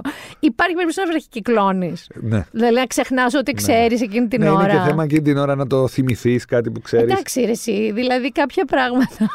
Μα είναι, είναι τόσο καλά μελετημένο το format από τους Άγγλους, γι' αυτό έκανε επιτυχία σε 55 χώρες. Η πίεση. Καταρχάς, ότι φοράω μαύρα. Ναι, ναι, Και ναι. μου λένε καλά. Ε, γιατί βάζεις και ένα άσπρο; Λέω γιατί. Ο, Είναι το concept. Ο παρουσιαστής, ο, ας πούμε, ο τρομακτικός που φοράει τα μαύρα ή η παρουσιάστρια. Είναι, αν έχεις δει το φως, είναι σκοτεινό. Ναι, είναι σαν να φαίνεται το κεφάλι σου σχεδόν. μόνο. Δηλαδή. Και, και γενικά είναι ένα βραδινό σοου. Ναι. Δεν είναι φωτεινό χαρούμενο. Όχι, όχι, καθόλου, Είναι η καθόλου. πίεση του χρόνου. Είναι το bank που πρέπει να πεις. Ε, είναι ότι όχι τώρα θα, θα έρθει και τι θα. μου-» Είναι σαν να σε σηκώνει ο, Ο δάσκαλος. Ναι. Αυτό ακριβώς. Μπυράκου, για σήκω. Που περιμένεις τη μοίρα σου. Τύπου. Ναι. Χαίρε και εσένα οι μελοθάνατοι σε χαιρετούν. ναι. Αλλά είναι τόσο ωραίο παιχνίδι, πραγματικά. Υπήρχε ε, ευτράπελο κάποιος ο οποίος, ας πούμε, εκνευρίστηκε πολύ, έφυγε, έβαλε τα κλάματα. Κάτι που συνέβη και θυμάσαι στο Λοιπόν, σετ. στην Κύπρο μόνο, στην Ελλάδα. Α, και στην Ελλάδα μια φορά. Αλλά στην Κύπρο ήταν κατά τη διάρκεια του γυρίσματος κάποιος παίχτης. Κάποια, ε, σε πολλές ερωτήσεις υπάρχουν επιλογές. Ναι, ναι, ναι. Ε, κρίνουν οι, τα παιδιά των ερωτήσεων αν είναι κάποια, κάποιου μεγάλου βαθμού δυσκολίας ότι θα βάλουμε επιλογή. Και σε αυτόν δεν έπεσαν επιλογές. Είναι και θέμα τύχης που κάθεσαι, από πού ξεκινάει ο κάθε γύρος, γιατί ξεκινάει από το πιο δυνατό. Ε, είναι όλα μελετημένα. Και θεώρησε ότι επίτηδες εγώ δεν του δίνα επιλογές. Ήταν τύπου γύρω στα 60-65, όπου έριχνες αυγά πάνω στον τοίχο. Του έλεγα Μα δεν έχει να κάνει με μένα. Όχι. Εσύ μου- δεν μου Ναι. δίνεις τις επιλογές μου. Και έγινε χαμός. Και έφυγε. Και νευρίασα κι εγώ και τα λοιπά. Κακός. Στην Ελλάδα κάτι ήταν ένας που ήρθε έτσι λίγο έτοιμος για καυγά. Πριν ξεκινήσω όμως εγώ το γύρισμα. Και λίγο πέδευε την, εμ, την παραγωγή εκεί. φορ- φόραγε κάτι μπλουζάκια με κάτι εμ, συνθήματα τύπου. Ξέρεις, Α, ναι, ναι, που είχε δεν έρθει- μπορούσαν να βγουν στον ναι, είχε αέρα. έρθει να κάνει το κομμάτι του. Ναι, και τα λοιπά. Και μετά έλεγε, ξέρω εγώ, άμα με βάλετε να το ξαναλλάξω, δεν θα το, δεν θα το κάνω. Και... λι- Ε, Υπάρχει κόσμος, γιατί πάντα υπάρχει, όπως υπάρχει σε ένα σταθερά κακό σε ένα τηλεοπτικό σύριαλ που περνάει στον δρόμο και τον μισούν χωρίς λογοκοιτεία. Ε, εσύ είσαι ένας κακός τηλεοπτικά. Ναι, ε, ε, ναι, είμαι αυτό το στυλ και αυτό γουστάρω στο παιχνίδι. Ε, είμαι αυτό του, του κακού που αγαπά. Love to hate. Ναι, ναι, ναι. Τζοαν Κόλλη, Αλέξη Ακριβώς, Δυναστεία. Δεν προτιμούσες ακριβώς. την Αλέξη από την Ε, Κρίσταλ. μόνο, τι εννοείς τώρα; Ε, Όμως, JR στο- Dallas. Μόνο, μόνο αυτού του τύπου η κακή που λες, ναι, ρε, σου αξίζει. Ναι. Σου- Είσαι τόσο καλός κακός που Ναι. μπράβο σου. Όμως δεν έχουν όλοι αυτή την αγάπη του love to hate. Υπάρχουν, ξέρω εγώ, κυρίες μεγαλύτερης ηλικίας, πιο δαεί. Στο δρόμο σου έχουν πει γιατί μιλάς έτσι στον κόσμο. Όχι, ποτέ. του- ποτέ. Τρελαίνονται, τους αρέσει. Δώσε κι άλλο. Ναι, ναι, ναι. ναι. Πολλές φορές μου στέλνουν ότι ε, ήσουν αγγλικός σήμερα. Γιατί, ναι, γιατί έτσι; Τι σου συμβαίνει; Δώσε πόνο και τα λοιπά. Σου έχει μείνει κουσούρι, τάσου, αυτή η συμπεριφορά πιστεύεις; Ήσουνα ήδη, είχες αυτή τη θεω... Τι Μου- το έχεις μέσα σου; Μου έχει τύχει η σχέση μου να μου πει Α, άκου να δεις, δεν είμαστε στον κρίκο τώρα. Αυτό ήθελα να σε ρωτήσω. Δηλαδή, σε διαπροσωπικές σχέσεις, φιλίες, σχέσεις, οικογένεια, Ναι. σου έχουν πει, να σου πω, δεν, δεν παρουσιάζει τον κρίκο τώρα, χαλάρωσε λίγο. Και απαντώ εγώ. Μα δεν είναι ρόλος, είμαι εγώ. να σου πω, άμα φυράνεις τα γεράματα, πιστεύεις ότι θα αναδειθεί αυτός ο ρόλος, θα γίνεις ένας γέρος, άμα ξεκουτιάνεις που λένε στο χωριό μου, ε, θα γίνει τόσο δεύτερη φύση, σου έχει γίνει. Όχ, λες. Δηλαδή, άμα μιλάς θέλω- με κάποιον, σου έρχονται ατάκε βιτριολικές να πεις. Ναι, πάντα το είχα αυτό από μικρός. Μου, μου άρεσε. Τρομακτικό παιδάκι πρέπει να ήταν. Μου- λίγο. δηλαδή και στο Λάβαν μας άκουγες με τη Μανουσάκη ή με τη Μαργαρίτα τη Δρούτσα μετά κτλ. Ναι, ήσουν πάντα. Ή- Ήταν, ή- ήταν πάντα αυτό. Σου έχει θυμώσει κανείς, γιατί και στο ραδιόφωνο, τώρα που λες αυτό, στο, στο Λάβ έγινες και διευθυντής, σωστά; ναι, ναι, ναι. Έγινες διευθυντής του σταθμού. Ε, σου έχει θυμώσει κανένας για κάτι που είπες, π.χ. στο ραδιόφωνο και μετά πήγες να του πάρεις συνέντευξη, να του ζητήσεις και σου πει Ναι, αλλά έχεις πει αυτά. Ή είπες αυτό; Όχι. Και πιστεύω ότι καταλαβαίνουν ότι είναι έτσι ο χαρακτήρας σου και δεν είσαι, πώς να σου το πω, κουτσομπόλης που θέλει να πει μια κακία για να την πει. Υπάρχει πολύ διάσημος τραγουδιστής ε, που έχω πάει να γυρίσω το τρέιλερ του Κρίκου στο Sky ε, όταν θα ξεκινούσε που είχα το άγχος μου εγώ γιατί ξεκινούσε ο Κρίκος στο Sky έπρεπε να επιβεβαιώσω το κανάλι που μου έδωσε εμένα την παρουσίαση και όχι αλλού κτλ. κτλ. Και έχει έρθει να κάνει ένα τρέιλερ για μια συναυλία ε, γνωριζόμαστε, έχουμε κάνει και τετατέτ κτλ. Και μου αρχίζει ένα ξεχέσιμο μπροστά σε Γιατί; όλους τι είναι αυτά που κάνεις ρε εσύ στους, πα, στους πατριώτες σου, ντροπή, ε, τους ξεφτιλίζεις, αυτά. Και να του λέω, όχι δεν είναι έτσι, του λέω, είναι παιχνίδι. Άσε με, ξέρω εγώ, ξέρω εγώ, κα- πάω κάτω και μου τα λένε. Και- και η- Ήταν σίγουρα τραγουδιστής ή ταξί. Γιατί συνήθως αυτοί τα ξέρουν όλα. Όχι, τραγουδιστής. Λοιπόν, που έχει φήμη ότι δεν έχει εύκολη την καλή κουβέντα. Εντάξει. Ναι. Τι να κάνουμε, εσύ την έχεις καλύτερα αυτή τη φήμη. Πες. Εμένα το παράσημο είναι μεγαλύτερο. Εσύ θα πήγαινες, ε, πώς το λένε, παίχτης στον αδύναμο κρίκο; Ε, αν ήμουν, ας πούμε, ο Τάσος, ο, τραπε... τρε- ο ναι. τραπεζικός Ή υπάλληλος... ο Τάσος δημοσιογράφος, ρε παιδί μου. ναι, θα πήγαινα, γιατί πιστεύω ότι έχω πολλές γνώσεις. Θα έκανα τα ποδοσφαιρικά. Όχι τα αθλητικά, γιατί στίβο, τέννις, αυτά, Ολυμπιακούς, τα ξέρω. Τα... Με τα ποδοσφαιρικά. δεν τα πάω πολύ. Παίζεις επιτραπέζια. Ο κρίκος καταρχάς υπάρχει και σε επιτραπέζιο, να ξέρεις. Ναι, το έχω στο σπίτι. Α, μπράβο. Και εγώ το έχω, θέλω να το πω αυτό. Λοιπόν, το πρώτο επιτραπέζιο που θυμάμαι έτσι τραυματικά να έχω παίξει ήταν μονόπολη με τους γονείς μου και μπήκα στη φυλακή και μου είπα μπήκες φυλακή και άρχισα να κλαίω. Τώρα δεν παίζω επιτραπέζια, παίζω καμιά φορά αυτές τα, τα applications που, Ναι, που ναι, είναι ναι. γνώσεων. Ναι. Α, τα, που είναι και τα πες βρες και αυτά που τα παίζει και σε, εγώ στο καράβι. Α πούμε, μπαίνουμε και ξεκινάμε αυτό. Ποιο ήταν αυτό που είχε γίνει και τηλεπαιχνίδι; Το qui- quiz up. Quiz dom. Ναι, Quiz ναι. dom. Quiz up είναι από το ξένο. Ναι, ναι. Ε, άρα σ' αρέσει γενικά. Δηλαδή, εγώ λένε και Τρελαίνομαι σταυρόλεξα για- πολύ. Σταυρόλεξ όχι, αλλά γενικές γνώσεις τρελαίνομαι. Άρα το βλέπεις να μακροημερεύεις. Περί, πε- υπάρχει περίπτωση να το βαρεθείς. Πιστεύεις. Γιατί είναι ένα φορμάτ επαναλαμβανόμενο. Εντάξει, ξέρω εγώ, για σκέψη τον εαυτό σου. 10 χρόνια από τώρα, εσύ μέσα σου θεωρείς ότι θα το έκανες; Ε, Και αν όχι, το μετά, γιατί πρόσεξε, κάνεις ένα πολύ πετυχημένο talk show στην Κύπρο. Άρα έχεις αυτό το κομμάτι καλυμμένο και η αλήθεια είναι ότι και Ελλαδίτες αλλά και Κυπρίους, δηλαδή έχεις ήδη φιλοξενήσει το σύμπαν εκεί. Όχι ότι δεν υπάρχει συνέχεια και νέο αίμα ή νέα να σου πούν οι ίδιοι άνθρωποι, αλλά το έχεις κάνει αυτό. Έχεις κάνει τηλεπαιχνίδι. Αν υποθέσουμε ότι 10 χρόνια μετά θες να είσαι μπροστά στις κάμερες ακόμα, γιατί είναι και αυτό ένα ερώτημα. Τι άλλο σου έχει μείνει που θα ήθελες να κάνεις; Κοίτα, καταρχάς στην Κύπρο τελείωσε στον τρίτο χρόνο ο Κρίκος και μ' άρεσε που τελείωσε, δηλαδή ήθελα κάτι άλλο και μ' άρεσε που βρέθηκε η φυσική εξέλιξη το και chase. συνέχεια, το chase, που είναι παιχνίδι γνώσεων ε, σε μία μετεξέλιξη. Λοιπόν, δηλαδή εκεί έχ- υπάρχει ο παντογνω- μια ομάδα, ένας θίασος από παντογνώστες, Τι- έχουμε τρεις εμείς, μπορεί να είναι τέσσερις, μπορεί να είναι πέντε, σε κάθε επεισόδιο άλλος και εγώ είμαι ο, ο παρουσιαστής και οι παίχτες και εγώ είμαι ο συνδετικός κρίκος των δύο και ε, είμαι υπέρ των παιχτών να κερδίσουν το chaser. Λοιπόν, εμ, και δεν το μετάνιωσα. Ήταν μια πολύ ας πούμε, καλή επιλογή γιατί μου είχαν, ε, μου είχαν προτείνει και άλλα για, για αλλαγή ε, για, μετά τον κρίκο και το The Chase ήταν το, το καλύτερο. Ε, θα μου άρεσε ένα late night show. Μμμ. Το οποίο όμως να έχει τη λογική του Φάλλον και του Κίμελ, να μην είναι μόνο συζήτηση. Να είναι να, λίγο. να έχει με- λίγο stand-up. Ναι, να είναι λίγο πιο Αμερικέν αυτό της Ναι. λογικής. Όχι Αλλά μόνο και το, αγγλικό. όχι το πλαστικό το Αμερική, το, μ, α, τα, τα χειροκροτήματα τα ηχογραφημένα Όχι. και πίσω να βλέπεις τη Νέα Υόρκη ενώ είσαι στην Αθήνα. Το κάνανε Ε, στη αυτό εδώ. Λευκοσία. Έχει Ναι, ναι, γίνει ναι, αυτό ναι, ναι. εδώ. Ε, μ, αλλά ε, λόγω του ραδιοφώνου που φέτος κλείνω, περίμενε, 2003, ε, ου, 18, πόσα είναι, 18 Ναι. χρόνια, ε, μ, θεωρώ ότι είμαι πολύ διαδραστικός και μ' αρέσει αυτό το ping pong α, με χιούμορ. Οπότε θα μου άρεσε ένα late night show, θα μου άρεσε ένα talent show του τύπου voice, Σωστό. Και αυτό. ναι, γιατί έχω και την... ε, ήμουνα πέντε χρόνια στη ε, δισκογραφική εταιρεία. Βεβαίως ήσουν Έχω- και εκεί, οπότε έχεις και αυτή την προπηρεσία. Ναι, Παιδιά, νομίζω ότι ο Τάσο Τρίφωνο νομίζω ότι θα είναι ο βασιλιά της τηλεόρασης. Δηλαδή, κάποτε στην Αμερική, ξέρω εγώ, το λέγανε αυτό για διάφορους ε, ανθρώπους. να, βασιλιάς, τώρα, το τρέιλερ του, του Sky λέει ο βασιλιάς της Ατάκας για να δηλώσετε συμμετοχή για το Ο νέο βασιλιάς, κύκλο. αυτό είναι και εκτιμένο σου πια, φίλε μου. Αυτό είναι και εκτιμένο σου. Κείμενα θα ξανάγραφε. Σου έχει λείψει καθόλου αυτό το αέρα, αυτή η περίοδος; Άκου.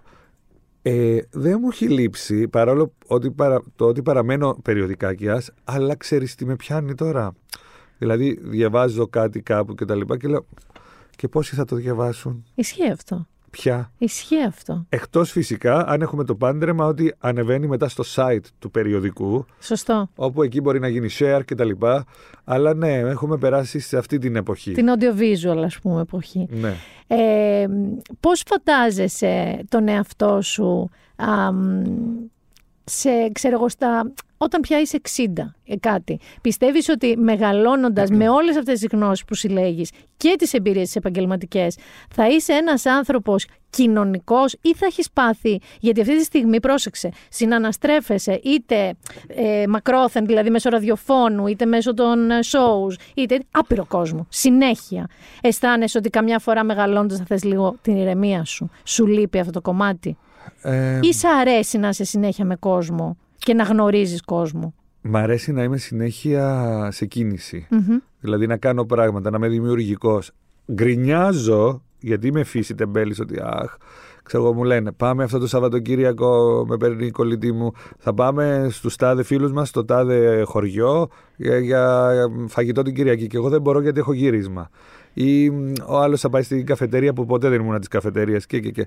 Αλλά νιώθω ότι μέσα από αυτό το τρέξ. Δηλαδή είμαι σαν το Βέγκο όταν είναι και τα γυρίσματα της Ελλάδας. Φαντάσουμε, σου λέω την Παρασκευή. Ξυπνάω στις 6. 7 η ώρα είμαι στον αέρα στο, Στο ραδιόφωνο. ραδιόφωνο. Ε, μ, 10 και κάτι τελειώνω. Κάνω κάτι διαδικαστικά που πρέπει να κάνω γιατί έχω τη διεύθυνση. Ε, φεύγω. Πάω σπίτι. Παίρνω αυτή.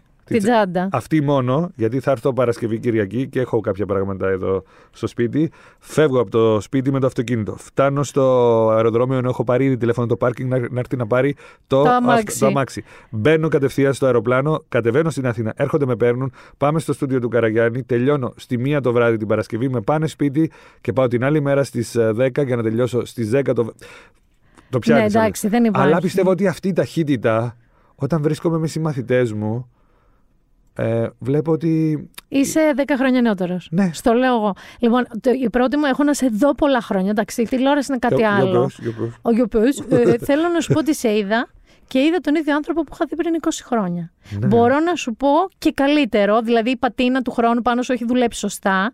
Δηλαδή το ελάχιστο γκρι στο γέννη σου δίνει αυτό ένα σεξαπίλ έντονο, αλλά η ζωντάνια σου και το πόσο νέος είσαι εδώ μέσα στο μυαλό ε, είναι πολύ ξεκάθαρο. Ξέρεις, ε, όταν διάβασα το βιβλίο του Steve Jobs και ε, διάβασα το Stay Foolish, Stay Hungry, Ναι. ε, ταυτίστηκα και είναι αυτό που λέω και στα παιδιά με τα οποία δουλεύω τώρα, τα νεότερα.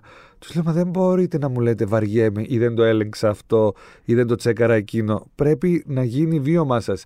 Stay foolish, stay hungry. Αλλιώς κάνει κάτι άλλο. Σωστό. Σημαίνει ότι αυτό μάλλον δεν σε τραβάει αρκετά. Λοιπόν, πώς με βλέπω; Ε, αν έχω φύγει από τις κάμερες, που δεν είναι αυτός σκοπός η τηλεόραση, ε, θεωρώ ότι θα είμαι στέλεχος α, σε ένα media group, σε ένα κανάλι, σε ένα ραδιόφωνο. Θα σ' όπως- άρεσε να στείλεις πρόγραμμα, είμαι Ναι, απο- σίγουρη. Αφού το έκανα, έχω το Ε, Γι' αυτό σου τετράδιο. λέω. Πιστεύω λοιπόν, ήθελα όμως να το πεις εσύ, ότι η μετεξέλιξή σου ενός ανθρώπου που έχει περάσει από όλα τα μίντια, που έχει δουλέψει διάφορα φορμάτ και κυρίως είναι για πάντα τηλεθεατής, γιατί πιστεύω ότι ακόμα και τώρα είσαι τηλεθεατής, Ναι, βέβαια. όταν προλαβαίνεις, ε, η φυσική του εξέλιξη είναι ένας άνθρωπος οργανικά τηλεοπτικός πια, είναι να κάτσει εκεί και να σκεφτεί τη δομή ενός καναλιού. Δηλαδή το πρόγραμμα ενός καναλιού. Το άλλο είναι η πολιτική, η οποία συνέχεια έρχεται, δηλαδή έχω συνέχεια Σε προτάσει. ενδιέφερε, γιατί πιστεύω ότι στην πολιτική τάσο, καλός ή κακός, ο ίδιος κόσμος που θεωρεί ότι είναι ένας πανέξυπνος άνθρωπος, ένας άνθρωπος με ατάκα με αυτό, δεν θα του αρέσει ως πολιτικός, γιατί υπάρχει ένα στερεότυπο που πολύ δύσκολα σπάει, ακόμα και από τους νεότερους. Ισχύει αυτό, αλλά επειδή μ, ειδικά στην Κύπρο και λόγω της καθημερινής ραδιοφωνικής εκπομπής έχω δώσει δείγματα και παρόλο το ότι είναι μια εκπομπή έτσι μ, ε, χαλαρή, ψυχαγωγική κτλ. Ε, είναι παρεμβατική και έχουμε κάνει έτσι παρεμβάσεις και ε, τοποθετήσεις σε θέματα ειδικά όσον αφορά περιβάλλον, Αυτό ε, μπορεί ζω- να σε έβλεπα εκεί. Πολύ. ε, ζώα. Ε, μ, δηλαδή έχουμε χτυπήσει εντός εισαγωγικών βουλευτές, υπουργούς, πολιτικά πρόσωπα. Έχω πει για πολιτικό... Έχεις αφήσει ένα αποτύπωμα λοιπόν. Έχεις Ναι. ακουστεί η φωνή σου έτσι. Ναι, μα γι' αυτό και κάθε χρόνο έχω προτάσεις. Ε, Ε, δη- βουλευτή ή συμβούλου δημοτικού. όχι, ή υποψηφίου βουλευτή ή υποψηφίου ευρωβουλευτή. Λοιπόν, ναι. Ε, δηλαδή έχει τύχει να, να κατακρίνω πολιτικό αρχηγό με, το οποίο, έχω- με τον οποίο έχω πολύ στενή σχέση και μου έχει κάνει όλες αυτές τις προτάσεις αλλά έχει γίνει κάτι και τον κατακρίνω ή κατακρίνω το κόμμα το συγκεκριμένο και την ώρα που τα λέω ε, Σου στέλνει. χτυπάει το κινητό και κάνω το κινητό και το δείχνω στη Χριστιανά. Λοιπόν, ε, δαγκώνεται, μου λέει, όχ, κάνω νόημα στον ηχολήπτη, βάζει τραγούδι. Ε, και του απαντώ και με ακούει και η Χριστιανή και του λέω, ναι, αυτό και αυτό και αυτό και αυτό και, και αυτό. Ξέρεις, και μου λέει, καλά πώς το κάνεις αυτό; Δηλαδή δεν το πιστεύω. Γιατί, πώς να σου πω, ε, έχω... ε, Μ' αρέσει να, υπα- να έχω μια παρεμβατικότητα σε θέματα που είμαι. Σου λέω, δεν σηκώνω μίγα στο σπαθί μου όταν αφορά περιβάλλον, ζώα ε, ή αν θέλεις θέματα κοινωνικά που ένα κόμμα πάει λίγο να τα στρογγυλέψει. Βέβαια, να μην πάρει θέση, να πάρει τις αποστάσεις. Να, να, να, να, να. Ναι. Λοιπόν, κοίταξε να δεις. Ναι, έτσι που μου το θέτεις και αυτό το βλέπω και αυτό το ακούω. Και εύχομαι πάρα πολύ να σε καλέσω εδώ σε πολιτικό κάποια στιγμή. Δεν ξέρω αν είναι ευχή τελικά αυτό. Γιατί, ε, α, κοίταξε να δεις, ε, αν μη τι άλλο. Ε, ή, είσαι από τους ανθρώπους που έχω πάρα πολύ εμπιστοσύνη και στον Κοέλιο και το σύμπαν του. κάτι σου επιφυλάσσει πάντα, αλλά είναι κάτι που σου αξίζει και κάτι που μπορείς να εξυπηρετήσεις. Και αυτό είναι σπάνιο, Τάσο μου. Οπότε, καλώ καμωμένο θα είναι, αν είναι να ασχοληθείς με Θα αυτό. δούμε, ναι. Θα είναι μια επιλογή που είμαι σίγουρη ότι θα πάρεις ελαφρά την καρδία, θα το σκεφτείς, θα το μετρήσεις, θα το ζυγίσει και θα το κάνεις. Και σου εύχομαι τα καλύτερα. Πότε θα πάμε για φαγητό εκεί που ξέρεις; Όποτε θες. Γιατί μου αρέσει πάρα πολύ. Όποτε θες. Όποτε θες. Θα το κανονίσουμε όταν θα ξανάρθω για τα γυρίσματα του Κρίκου. Πάρε με τηλέφωνο Και θα σου μία πω- μέρα πριν για να το ζήσω κι εγώ. Γιατί εγώ είμαι, ξέρεις, με την κοινωνικότητα τώρα. Α, Κατάλαβες, λέω ναι και μετά λέω. Αλλά Ρε παιδί μου, πάντα ήσουν. Δηλαδή, Καταρχάς, μου άρεσε πάρα πολύ στο ραδιόφωνο. δηλαδή, έχω σκεφτεί πάρα, πολύ, πάρα πολλές φορές ότι θα κάναμε ωραίο ντουέτο θα στο ραδιόφωνο. κάναμε. Ισχύει. Ναι. Ε, μ, αλλά πάντα ενώ ήσουν κόλος της όρνηθας, λοιπόν, δηλαδή δεν καθόσουν με τίποτα, ε, φαινόταν ότι είχες και αυτό το. Έχω μια συστολή. Ελάχιστη την μια καταλαβαίνω. ισοστρέφεια, ναι. Ελάχιστη την καταλαβαίνω αυτή. Ναι. Εγώ κατά βάθος είμαι ένας μάλλον μονήρης άνθρωπος, που όμως η μοίρα με έχει πετάξει εκεί. Το απολαμβάνω, αλλά αν δεν με εξισορροπήσω, ε, καίγομαι. Σε θυμάσαι με τα κοντά μαλλιά; Πώς δεν θυμάμαι. Είναι η μία και μόνη φορά που έχω ξεσπάσει το κεφάλι μου. Λοιπόν, θα πάμε για φαγητό και θα σου πω πώς έχει πάει ο Γιάννης στον Κρίκο. Τάσο μου, ευχαριστώ πάρα πολύ. Εγώ ευχαριστώ πολύ. Ε, Πέρασα πάρα πολύ ωραία.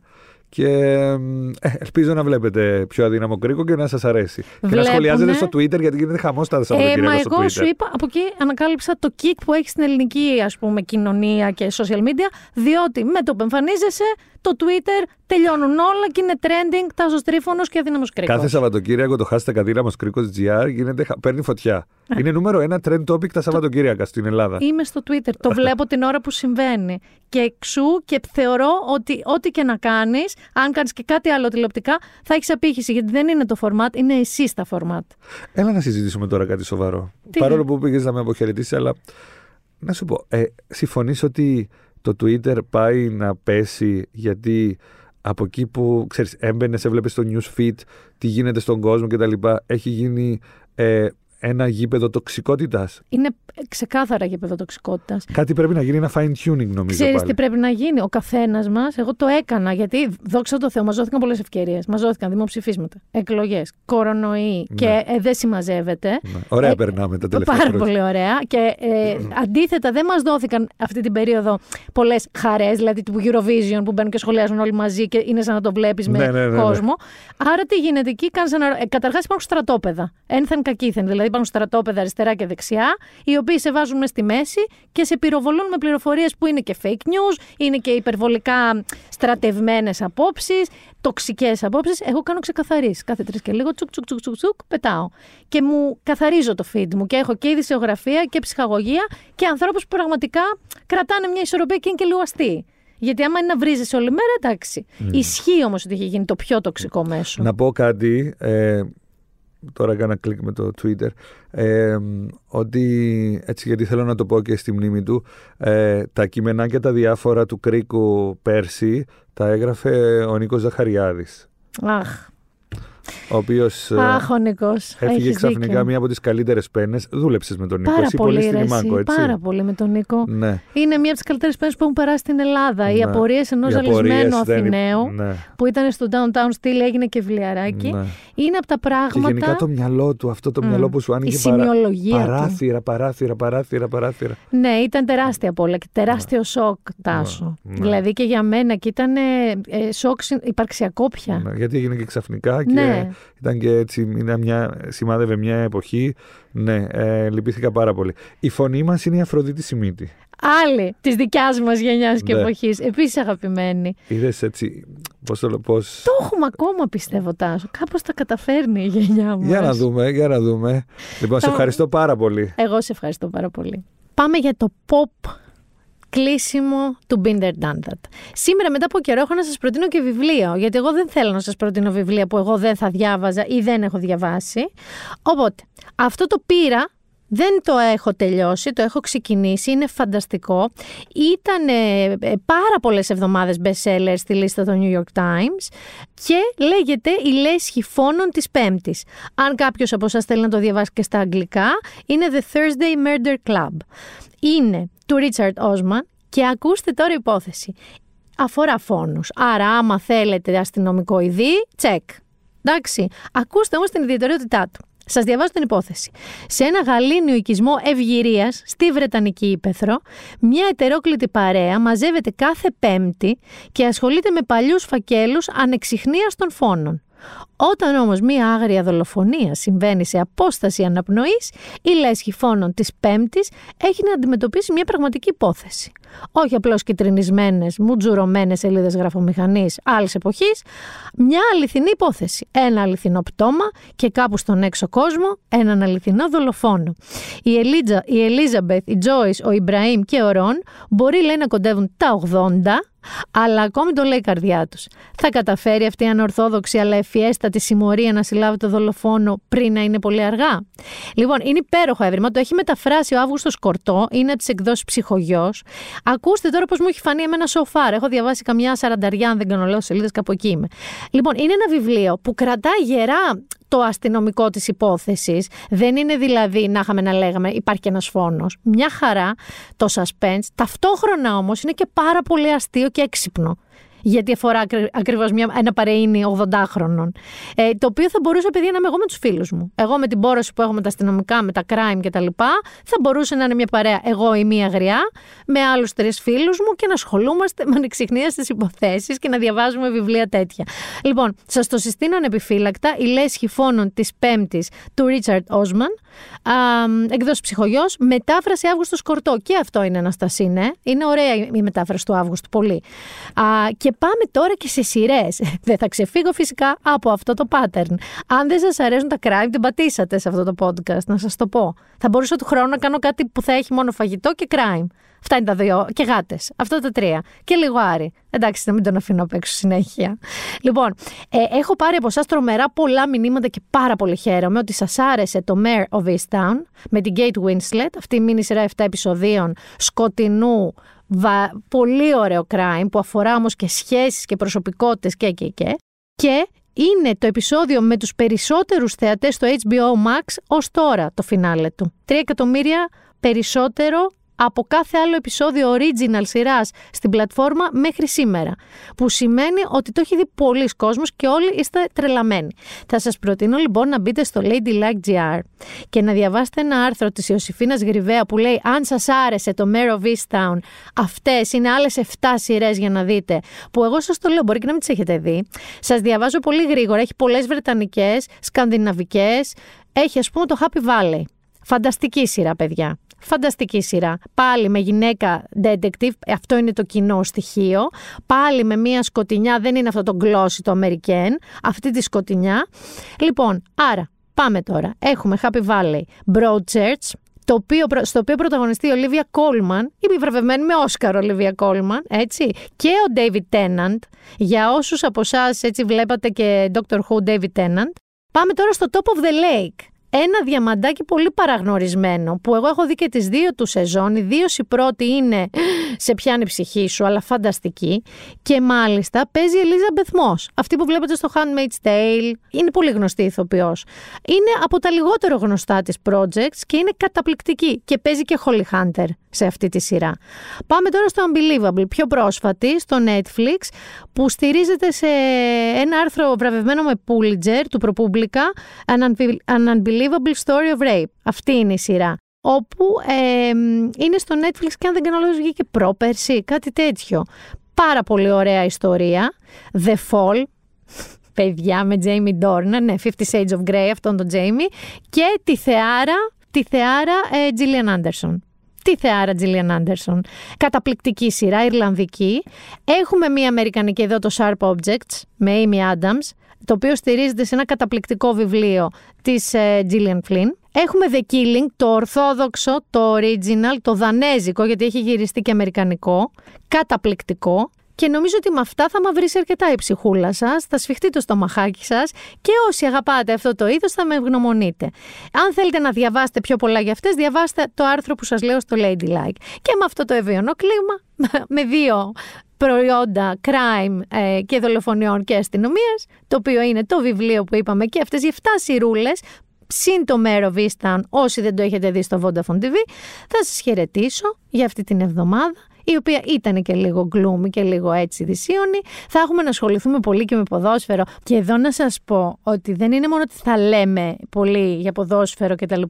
Είναι ότι το Σπόρ 24 έχει στείλει στο Λονδίνο Αλέξανδρο Τρίγκα και Αντρέα Παλομπαρίνη, οι οποίοι με κάθε τρόπο, παιδιά, θα έχουν ζωντανό footage τώρα. Όχι διαβάσαμε σε πρακτορία και τέτοια. Θα έχουμε ζωντανό footage και να είστε όλοι alert ε, και στα social media, γιατί ας πούμε υπάρχει ήδη στο facebook group το οποίο λέγεται ένα euro απ' όλα. Ε, ήδη με βρήσανε, να ξέρετε, ήδη, γιατί ε, έδειξαν την τρίτη φανέλα της Ιταλίας ε, που είναι πράσινη και θα μπορούσε παιδί να είναι γκούτσι και εγώ επιμένω και είπα ότι είναι ωραία και πέσα να με φάνε όλοι ότι είναι χάλια και πιτζάμες και τέτοια. Το πιστεύω ότι θα μπορούσε να είναι Gucci.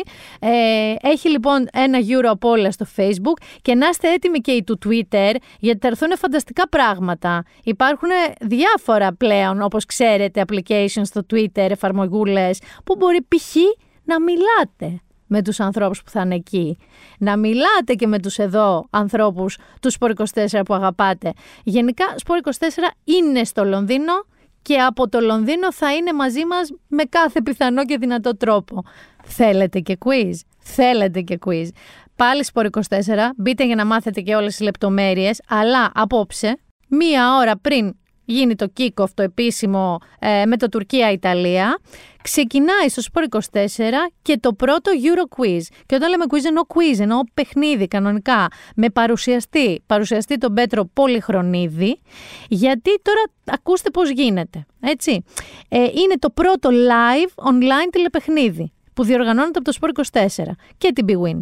Κάνει πρεμιέρα και υπόσχεται 7 φανταστικές βραδιές διασκέδασης που ξεκινάνε από απόψε. Στην ουσία για να μην σας μπουρδουκλώνω, μπείτε στο Sport 24 να δείτε, αλλά είναι γνώσεων, αφορά και το νυν Euro και τα προηγούμενα Euro και το ζητούμενο είναι μέσα από αυτά τα 7 συνεχόμενα παιχνίδια που τα πρώτα 6 θα έχουν infinite σχεδόν παίχτες, νομίζω μέχρι 10.000, αλλά το τελευταίο θα είναι οι 30 που έχουν προκριθεί από αυτά τα 6, να βρούμε το Euromaster, ο οποίος apparently Euromaster χωρίς δώρα δεν γίνεται, θα κερδίσει και δώρα. Μου θύμισε εδώ ο Νικόλας ότι παίζει και Κόπα Αμέρικα ξεκινάει. Ο Ιούλιος μας μένει κενός. Ο Αύγουστος έχει Ολυμπιακούς, αν τους έχει. Οπότε ο Ιούλιος μας μένει. Έτσι λίγο να βγούμε, να κάνουμε κανένα πράγμα, να ξαναμαζευτούμε. Μετά στις διακοπές να βλέπουμε και Ολυμπιακούς. Το κάνεις αυτό, έχεις βρεθεί σε διακοπές με Ολυμπιακούς. Όλοι δεν καθόμαστε. Κάτι βρίσκουμε και θέλουμε να δούμε, είτε ένα στίβο, ένα κάτι. Μια κολύμβηση. Συνήθως αυτά τα δύο βλέπω. Λοιπόν, επόμενη εβδομάδα ραντεβού ξανά, been there, done that, μήνα μπυράκου, θα είμαστε εδώ, θα είμαστε πλήρως εμβολιασμένοι πια και ελεύθεροι και ωραίοι να καθόμαστε σπίτι μας. Γεια σας!